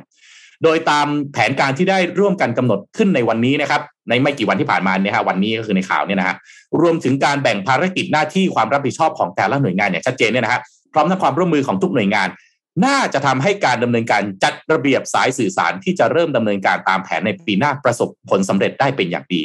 ซึ่งข้อสรุปที่ได้จากการประชุมนะครับสำนักงานกสทช จะรายงานคอรมอเพื่อทราบถึงความคืบหน้าต่อไปนะครับอ้าวสายสื่อสารกำลังถูกเอาลงดินแล้วครับ แต่ว่าประสานงานกันทีนะฮะสี่หน่วยงานนะครับ เอาอีกทีนะฮะกสทช กฟนกฟพกทมครับผม ครับผม สรุปเราต้องขอบคุณใครดีครับ ขอบคุณบิลเกตไหมฮะรัสเซลโครขอบคุณกสทช ขอบคุณคอรมอขอบคุณนายกขอบคุณใครดีครับ ขอบคุณไม่ถูก เอาเป็นว่ามันได้เอาลงดินก็ถือว่าเป็นโชคดีแล้วนะฮะสรุปว่านะฮะสายสื่อสารทั้งหมดที่เราเห็นเนี่ยอย่าไปเรียกสายไฟนะครับมันเป็นสายสื่อสารค่ะนะครับสายโทรมันเป็นศัพสายท์สื่อสารนะครับ อ่าสักสักทีครับสักทีนะในที่สุดแต่มันก็จะมาดูกันต่อไปสามปีนี้นะฮะกับเอกลักษณ์ของมันเหมือนกันนะครับ เวลาเราเออเดินขับรถโอ้คิดถึงใช่ไหม ต่อไปรุ่นรุ่นลูกนนท์นะฮะ จะบอกนนท์ว่าน่าเวลาเห็นรูปสายไฟฟ้าเนี่ยฮะจะมาถามนนท์นะฮะว่าเอ๊ะเมื่อก่อนสายพวกนี้เอาไว้ทำอะไรตากผ้าหรือเปล่า นนท์จะต้องเตรียมคำอธิบายนะฮะรุ่นน้องๆหลังจากนี้ต่อไปให้ดีครับผมอารมณ์เดียวกับเวลาที่พี่ต้องอธิบายนะฮะโทรศัพท์บ้านโทรศัพท์พื้นฐานหรือบีบีฮะให้น้องๆรุ่นอย่างนนท์ฟังครับนะฮะแม่พามาดูต่อครับ เมื่อกี้พี่โทมัสมาตัวย่อหลายอันมากนนขอไปตัวย่อง่าย ๆ คือคำว่าคอรมอครับทุกวันอังคารจะมีการประชุมคอรมอนะครับ ก็จะมีการพูดคุยกันนะครับ แล้วก็คอรมอก็จะสรุปนโยบายสรุปมาตรการต่างๆ ที่จะออกมานนมีสองเรื่องจากคอรมอและสบคนะครับ ไปที่คอรมอก่อนนะครับ คอรมอเมื่อวานนี้มีการประชุมกันนะครับแล้วก็มีหลายเรื่องที่สุกสรุปออกมาเรื่องแรกเนี่ยก็คือเรื่องของเกี่ยวกับวัคซีนครับทางด้านของคุณรัชดาธนาดิเรกครับรองโฆษกประจำสำนักนายกรัฐมนตรีนะครับก็ออกมาเปิดเผยหลังจากที่ประชุมคอรมอนะครับเห็นชอบว่าใช้เงินกู้ ภายใต้พระราชกำหนดให้อำนาจกระทรวงการคลังเนี่ยกู้เงิน เพื่อแก้ไขปัญหาเศรษฐกิจสังคม จากการระบาดของโควิด -19 นะครับกรอบวงเงินเนี่ยคือ35,967 ล้านบาทนะครับมี 3 โครงการหลักๆครับโครงการแรกเนี่ย คือโครงการจัดหาวัคซีนป้องกันโควิดนะครับในปี 65 รวมๆแล้วเนี่ยเป็น 90 ล้านโดสนะครับกรอบวงเงินเนี่ยคือ 35,060 ล้านบาทนะครับก็จะมีไฟเซอร์ 30 ล้านโดส และ a s t r a z เซ e c a 60 ล้านโดสนะครับซึ่งที่2ครับคือการโครงการเยียวยาผู้ประกันตนในสถานการณ์ในกิจการสถานบันเทิง และผู้ประกอบการอาชีพอิสระนะครับที่ทำงานเกี่ยวข้องกับสถานบันเทิง ซึ่งได้รับผลกระทบจากมาตรการของภาครัฐนะครับกรอบวงเงินเนี่ยอยู่ที่ 607.15 ล้านบาทนะครับก็จะดำเนินงานโดยสำนักงานประกันสังคม และกระทรวงแรงงานนะครับเพื่อบรรเทาค่าใช้จ่ายนะครับโดยจะเยียวยาให้ไออัตราเนี่ยคือรายละ 5,000 บาทนะครับ แล้วก็อีกโครงการหนึ่งครับ คือโครงการ Thailand Festival Experience นะครับกรอบวงเงิน 300 ล้านบาทนะครับดำเนินการโดยการท่องเที่ยวแห่งประเทศไทยนะครับและกระทรวงการท่องเที่ยวและกีฬา เพื่อกระตุ้นให้เกิดการเดินทางของนักท่องเที่ยวนะครับ กลุ่มที่เป็นกลุ่มคุณภาพนะครับทั้งชาวไทยและชาวต่างชาติไม่น้อยกว่า 200,000 คนต่อครั้งนะครับแล้วก็สร้างรายได้ให้กับอุตสาหกรรมการท่องเที่ยวไม่น้อยกว่า 2,347 ล้านบาทนะครับก็จะมี 3 โครงการย่อยนะครับเป็นโครงการ Amazing Sport and Extreme Month นะครับเป็นโครงการจัดแข่งขันกีฬา แล้วก็มีโครงการ Dazzling of the Andaman นะครับก็เป็นโครงการแรงงานที่เกี่ยวกับบริเวณพื้นที่จังหวัดภูเก็ตแล้วก็จังหวัดฝั่งทะเลใกล้ๆอันดามันตรงนั้นนะครับก็จะมีกิจกรรมต่างๆถ่ายทอดวัฒนธรรม แสงสีเสียง จัดเทศกาลประดับไฟที่แหลมพรมเทพนะครับแล้วก็สุดท้ายนะครับก็คือมีโครงการ Music Festival at Rhythm in Memory นะครับเป็นโครงการที่เกี่ยวกับในภูเก็ตเหมือนกัน มีแรงงานเกี่ยวเนื่องเนี่ยหนึ่งหมื่นคนนะครับก็มีการจัดมหกรรมดนตรี รับชมบนเรือสำราญนะครับจัดงานแสดงดนตรีบริเวณหาดป่าตอง หาดกับตากระรนแล้วก็เกาะนาคานะครับแล้วก็มีออกร้านของสตาร์ทอัพ SME ต่างๆ นี่คืออันแรกของโครงการ ทีนี้มันมีมาตรการที่ออกมาจากทางด้านของกระทรวงการคลังด้วย ก็คือมาตรการคุ้นๆนะฮะช็อปดีมีคืนอ่าช็อปดีมีคืนอันนี้เนี่ย เป็นของปี 65 นะครับเขาคาดการณ์ว่าน่าจะมีเม็ดเงินหมุนเวียนกันเนี่ยอยู่ที่ 42,000 ล้านบาทนะครับ ก็คล้ายๆกับครั้งที่แล้วครับที่เราเคยใช้ที่เราเคยใช้อันนี้เอามาหักลดหย่อนนะครับ ก็คือเป็นการซื้อสินค้าหรือบริการก็อะไรก็ได้นะครับ ก็ที่อยู่ในไทยนะครับ โดยจำนวนจ่ายจริงเนี่ยไม่เกิน 30,000 บาท นับวันที่ฟังวันที่ดีๆนะ1มกราคมปี 65 จนถึงวันที่ 15 กุมภาพันธ์ปี 65 ตอนนี้ยังไม่เริ่มนะครับ เริ่มวันที่หนึ่งมกราคมนะครับแล้วก็ปีปีคิดภาษีเนี่ยเป็นปีหกห้านะครับไม่ใช่หกสี่นะ เป็นปีหกห้าครับโดยหลักเกณฑ์เนี่ยก็จะเป็นพวกค่าสินค้าค่าบริการต่างๆ รวมถึงโอท็อปต่างๆ แต่ไม่รวมพวกสุราเบียร์ไวน์ยาสูบค่าน้ำมันก๊าซสำหรับเติมรถยนต์ รถจักรยานยนต์เรือ หนังสือพิมพ์และนิตยสาร และค่าบริการหนังสือพิมพ์และนิตยสารที่อยู่ในรูปแบบของอิเล็กทรอนิกส์นะครับแล้วก็พวก ค่าบริการจัดทัวร์นำเที่ยวต่างๆ ที่พักโรงแรมต่างๆ สาธารณูปโภคค่าน้ำค่าไฟ ค่าบริการสัญญาณโทรศัพท์ต่างๆ พวกนี้จะไม่รวมนะครับ แต่ว่าอย่างอื่นเนี่ยก็สามารถทำได้ 1 มกราจนถึง 15 กุมภานะครับ นี่คืออันแรกนะครับที่เป็นมาตรการนะครับ ก็นอกจากนี้เนี่ยทางด้านของกระทรวงการคลังก็มีโครงการอื่นๆด้วย เช่นก็คือโครงการคนละครึ่งนะครับ คนละครึ่งอันนี้เป็นเฟสที่ 4 แล้วนะครับ ก็จะ เป็นโครงการที่จะเริ่มต้นในเดือนมีนาคมปี 65 จนถึงเดือนเมษายน เป็นระยะเวลา 2 เดือนนะครับเพื่อกระตุ้นเศรษฐกิจภายในประเทศ รักษากำลังการซื้อนะครับก็ต่อมาจากโครงการคนละครึ่งในเฟสที่3นะครับอันนี้ก็เป็นเฟสที่ 4 แล้วที่มีการเดินหน้าให้เกิดขึ้นต่อไปนะครับนอกจากนี้ครับนอกจากพวกมาตรการการการคลังเกี่ยวกับเรื่องพวกนี้เนี่ยก็มีเกี่ยวกับเรื่องของแรงงานเอ้ยพลังงานด้วยนะครับ ก็คือการ คงรักตรึงราคาน้ำมันดีเซลให้ไม่เกิน 30 บาทต่อลิตรนะครับขยายเวลาเพิ่มเติมไปจนถึงเดือนมีนาคมปี 65 นะครับถ้าหากว่าราคาน้ำมันดีดตัวเกินขึ้นไป 30 บาทต่อลิตรอีก ก็จะมีการจำกัดพลังงานลงมาราคาลงมาให้ต่ำลงนะครับ และสุดท้ายครับคือเรื่องของสมทบประกันสังคมครับเรื่องเงินสมทบประกันสังคมก็คือลดอัตราเงินสมทบจาก ร้อยละหกเหลือร้อยละหกสิบนะครับจากหนึ่งร้อยเปอร์เซ็นเนี่ยเหลือร้อยละหกสิบนะครับเป็นระยะเวลาหกเดือนนะครับ ก็อันนี้เริ่มต้นเนี่ยครับก็เป็นของปีหกห้านะครับแล้วก็มีการจ่ายเงินเรื่องของค่าชดเชยต่างๆ ที่เป็นตราตามประกันสังคมนะครับ อันนี้เป็นพวกมาตรการที่คอรมอเคาะมาทั้งหมด ส่วนอีกเรื่องหนึ่งที่ทุกท่านถามมาพอสมควรก็คือเรื่องของมาตรการรับมือกับโอไมครอน สรุปเอายังไงเนี่ยโอไมครอนเข้ามาแล้วเราจะรับมือกันยังไงนะครับโอไมครอนเนี่ยนะครับ ตอนนี้ ก็พลเอกประยุทธ์จันโอชาเนี่ยนะครับ ก็ปิดรับนักท่องเที่ยวก่อนชั่วคราวสองสัปดาห์นะครับ โดยก็จะคนคนที่เข้ามาเนี่ยก็ต้องกักตัว 14 วันนะครับ มาตรการของเขาเนี่ยก่อนหน้านี้เนี่ยเรามีTest & Go อันนี้ก็จะระงับไปก่อนเลยนะครับ แล้วก็งดรับนักท่องเที่ยวนะครับ พวกเอ่อ Test & Go Sandbox ยกเว้น ภูเก็ต Sandbox นะครับจะถูกระงับชั่วคราวในตั้งแต่วันที่ 21 ธันวาคม จนถึงวันที่ 4 มกราคมนะครับแล้วก็เพิ่มการตรวจ RT-PCR เข้าไป และต้องมีการติดตามอาการถ้าอยู่ในพื้นที่นำร่องการท่องเที่ยวอย่างเช่นภูเก็ต Sandbox นะครับแล้วก็ติดตามการตรวจหาเชื้อครั้งที่ 2 ให้ได้ร้อยเปอร์เซ็นต์คือตรวจครั้งแรกแล้ว ต้องตามมาตรวจครั้งที่ 2 ให้ได้นะครับแล้วก็คนไทยที่จะเดินทางไปต่างประเทศเนี่ยก็มีออกมาให้คำแนะนำว่าพิจารณาชะลอยกเลิกการเดินทาง โดยที่ไม่จำเป็นไปก่อนนะครับโดยเฉพาะพื้นที่ยุโรปอเมริกาแอฟริกา แล้วก็ตะวันออกกลางนะครับแล้วก็เพิ่มจุดฉีดวัคซีนที่สถานีขนส่งท่าเรือแล้วก็ท่าอากาศยานให้เพิ่มขึ้นนะครับโดยตอนนี้เนี่ยนักนักท่องเที่ยวที่ลงทะเบียนไปแล้วก่อนหน้านี้เนี่ยนะครับมีประมาณ 2 0 0 0 0 0 คนนะครับยังสามารถทยอยเดินทางเข้าประเทศได้จนถึงวันที่ 10 มกราคม แต่ว่าต้องมีการกักตัว 14 วัน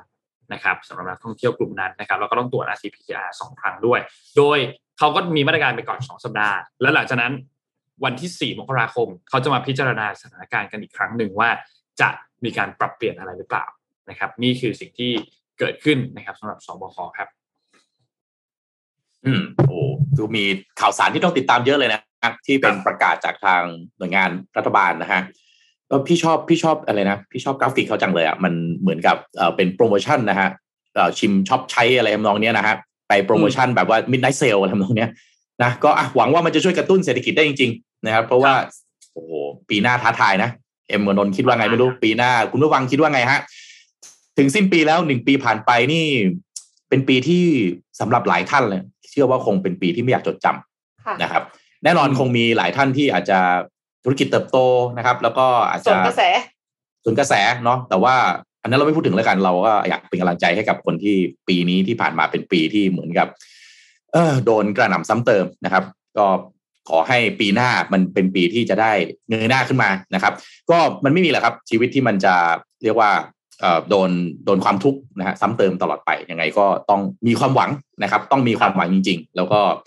ไม่มีใครเป็นเพื่อนเราที่ดีสุดเท่าตัวเราเองนะครับ แต่ถ้ายังไงก็ตามก็อย่าลืมเรามีคนรอบข้างที่อาจจะยังให้กำลังใจคุณผู้ฟังทุกท่านอยู่เช่นกันนะครับ ครับ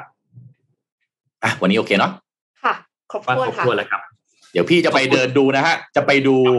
ในตัวเมืองแพร่ครับ ว่ามีอะไรน่ากินบ้างนะฮะอากาศตอนนี้หนาวเย็นเอาเรื่องเลยทีเดียวนะครับ มีอะไรน่ากินมีอะไรน่าซื้อหาบ้างนะครับ แล้วก็ตอนกลางคืนมีงานอะไรบ้าง ไหนใครเป็นเมืองชาวเมืองแพร่หรือว่าเอาเป็นเป็นล้านนาก็ได้นะนะฮะหรือว่าอยู่จังหวัดใกล้เคียงเนี่ย มีอะไรแนะนำบ้างช่วยบอกมาทีนะฮะหลังไมค์มาก็ได้นะครับ ผมจะได้ไปตามเก็บนะครับเลยเดี๋ยวเอามารายงานเรื่อยๆ เดี๋ยววันนี้แพร่ใช่ไหมฮะเดี๋ยวตอนเย็นนะฮะผมจะไปอยู่ที่น่านครับนะฮะก็ที่น่านมีอะไรก็ฝากแนะนำด้วยอีกนะนี่โปรดิวเซอร์เออไม่ใช่โปรดิวเซอร์ GM ของ Mission to the Moon เราเนี่ยอ้ำนี่เขาเป็นคนน่านเหมือนกันนะฮะนี่พี่ขอคำแนะนำจ้าไม่รู้ใช่ไหมนี่พี่เราไม่รู้เหมือนกันไม่รู้เหมือนกันนะครับมีขนมเปี๊ยะอร่อยมากเดี๋ยวเดี๋ยวส่งไปให้พี่โทมัสดู ขนมเปี๊ยะที่น่านเหรอ ที่น่านค่ะหน้าวัดหนองบัว อ๋อโอเคครับ ก็เดี๋ยวเดี๋ยวชาวน่านพบกันนะครับวันนี้อยู่ที่อยู่ที่แพร่ แล้วก็จากที่น่านจำไม่ได้แล้วไปจังหวัดไหนต่อก็อยู่เหนือนี่แหละนะครับ อ่านะครับครับ วันนี้ขอบคุณท่านผู้ฟังทุกๆท่านนะครับ และขอบคุณ SCB นะครับผู้สนับสนุนแสนใจดีของเรานะครับ วันนี้มีข้อมูลดีๆจาก SCB ด้วยเป็น Money Mission ภารกิจรอบรู้เรื่องเงินทองไป SCB นะครับก็ยังไงฝาก SCB ไว้ด้วยนะครับและขอให้อยู่กับเราไปนานๆครับและขอบคุณ Oris นะครับในช่วงเทศกาลคริสต์มาสแบบนี้นะครับทาง Oris เองเขาก็เตรียมของขวัญน่ารักน่ารักนะครับมาร่วมส่งความสุขให้กับทุกๆท่านที่ซื้อนาฬิกา Oris Caliber นะครับทุกรุ่นทุกแบบเลยนะครับในช่วงคริสต์มาสนี้เนี่ยจะได้รับ Oris Bear Mug Limited นะครับดีไซน์คลาสสิกนะครับเป็นรูปน้องหมีที่ทุกท่านเห็นกันอยู่บนจอตอนนี้เลยนะครับเป็นลุค Christmas Snow นะครับ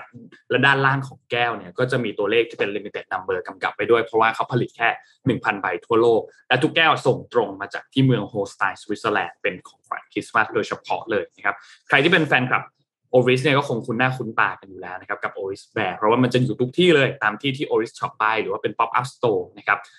ซึ่งเป็นตัวแทนสัญลักษณ์แห่งความสุขนะครับสำหรับใครที่มองหาไอเดียของขวัญอยู่ก็ฝาก Oris ไปด้วยนะครับและสุดท้ายขอบคุณ Devante ตรงนี้เลยนะครับ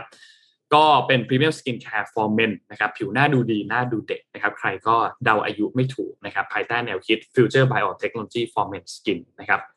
แล้วก็หาซื้อได้ตามอีคอมเมิร์ซ Shopee Lazada JD Central We Love Shopping มีหมดนะครับหรือว่าจะซื้อที่เว็บไซต์เขาโดยตรงก็ได้ที่ d e v a n t e 2 9 6 com นะครับ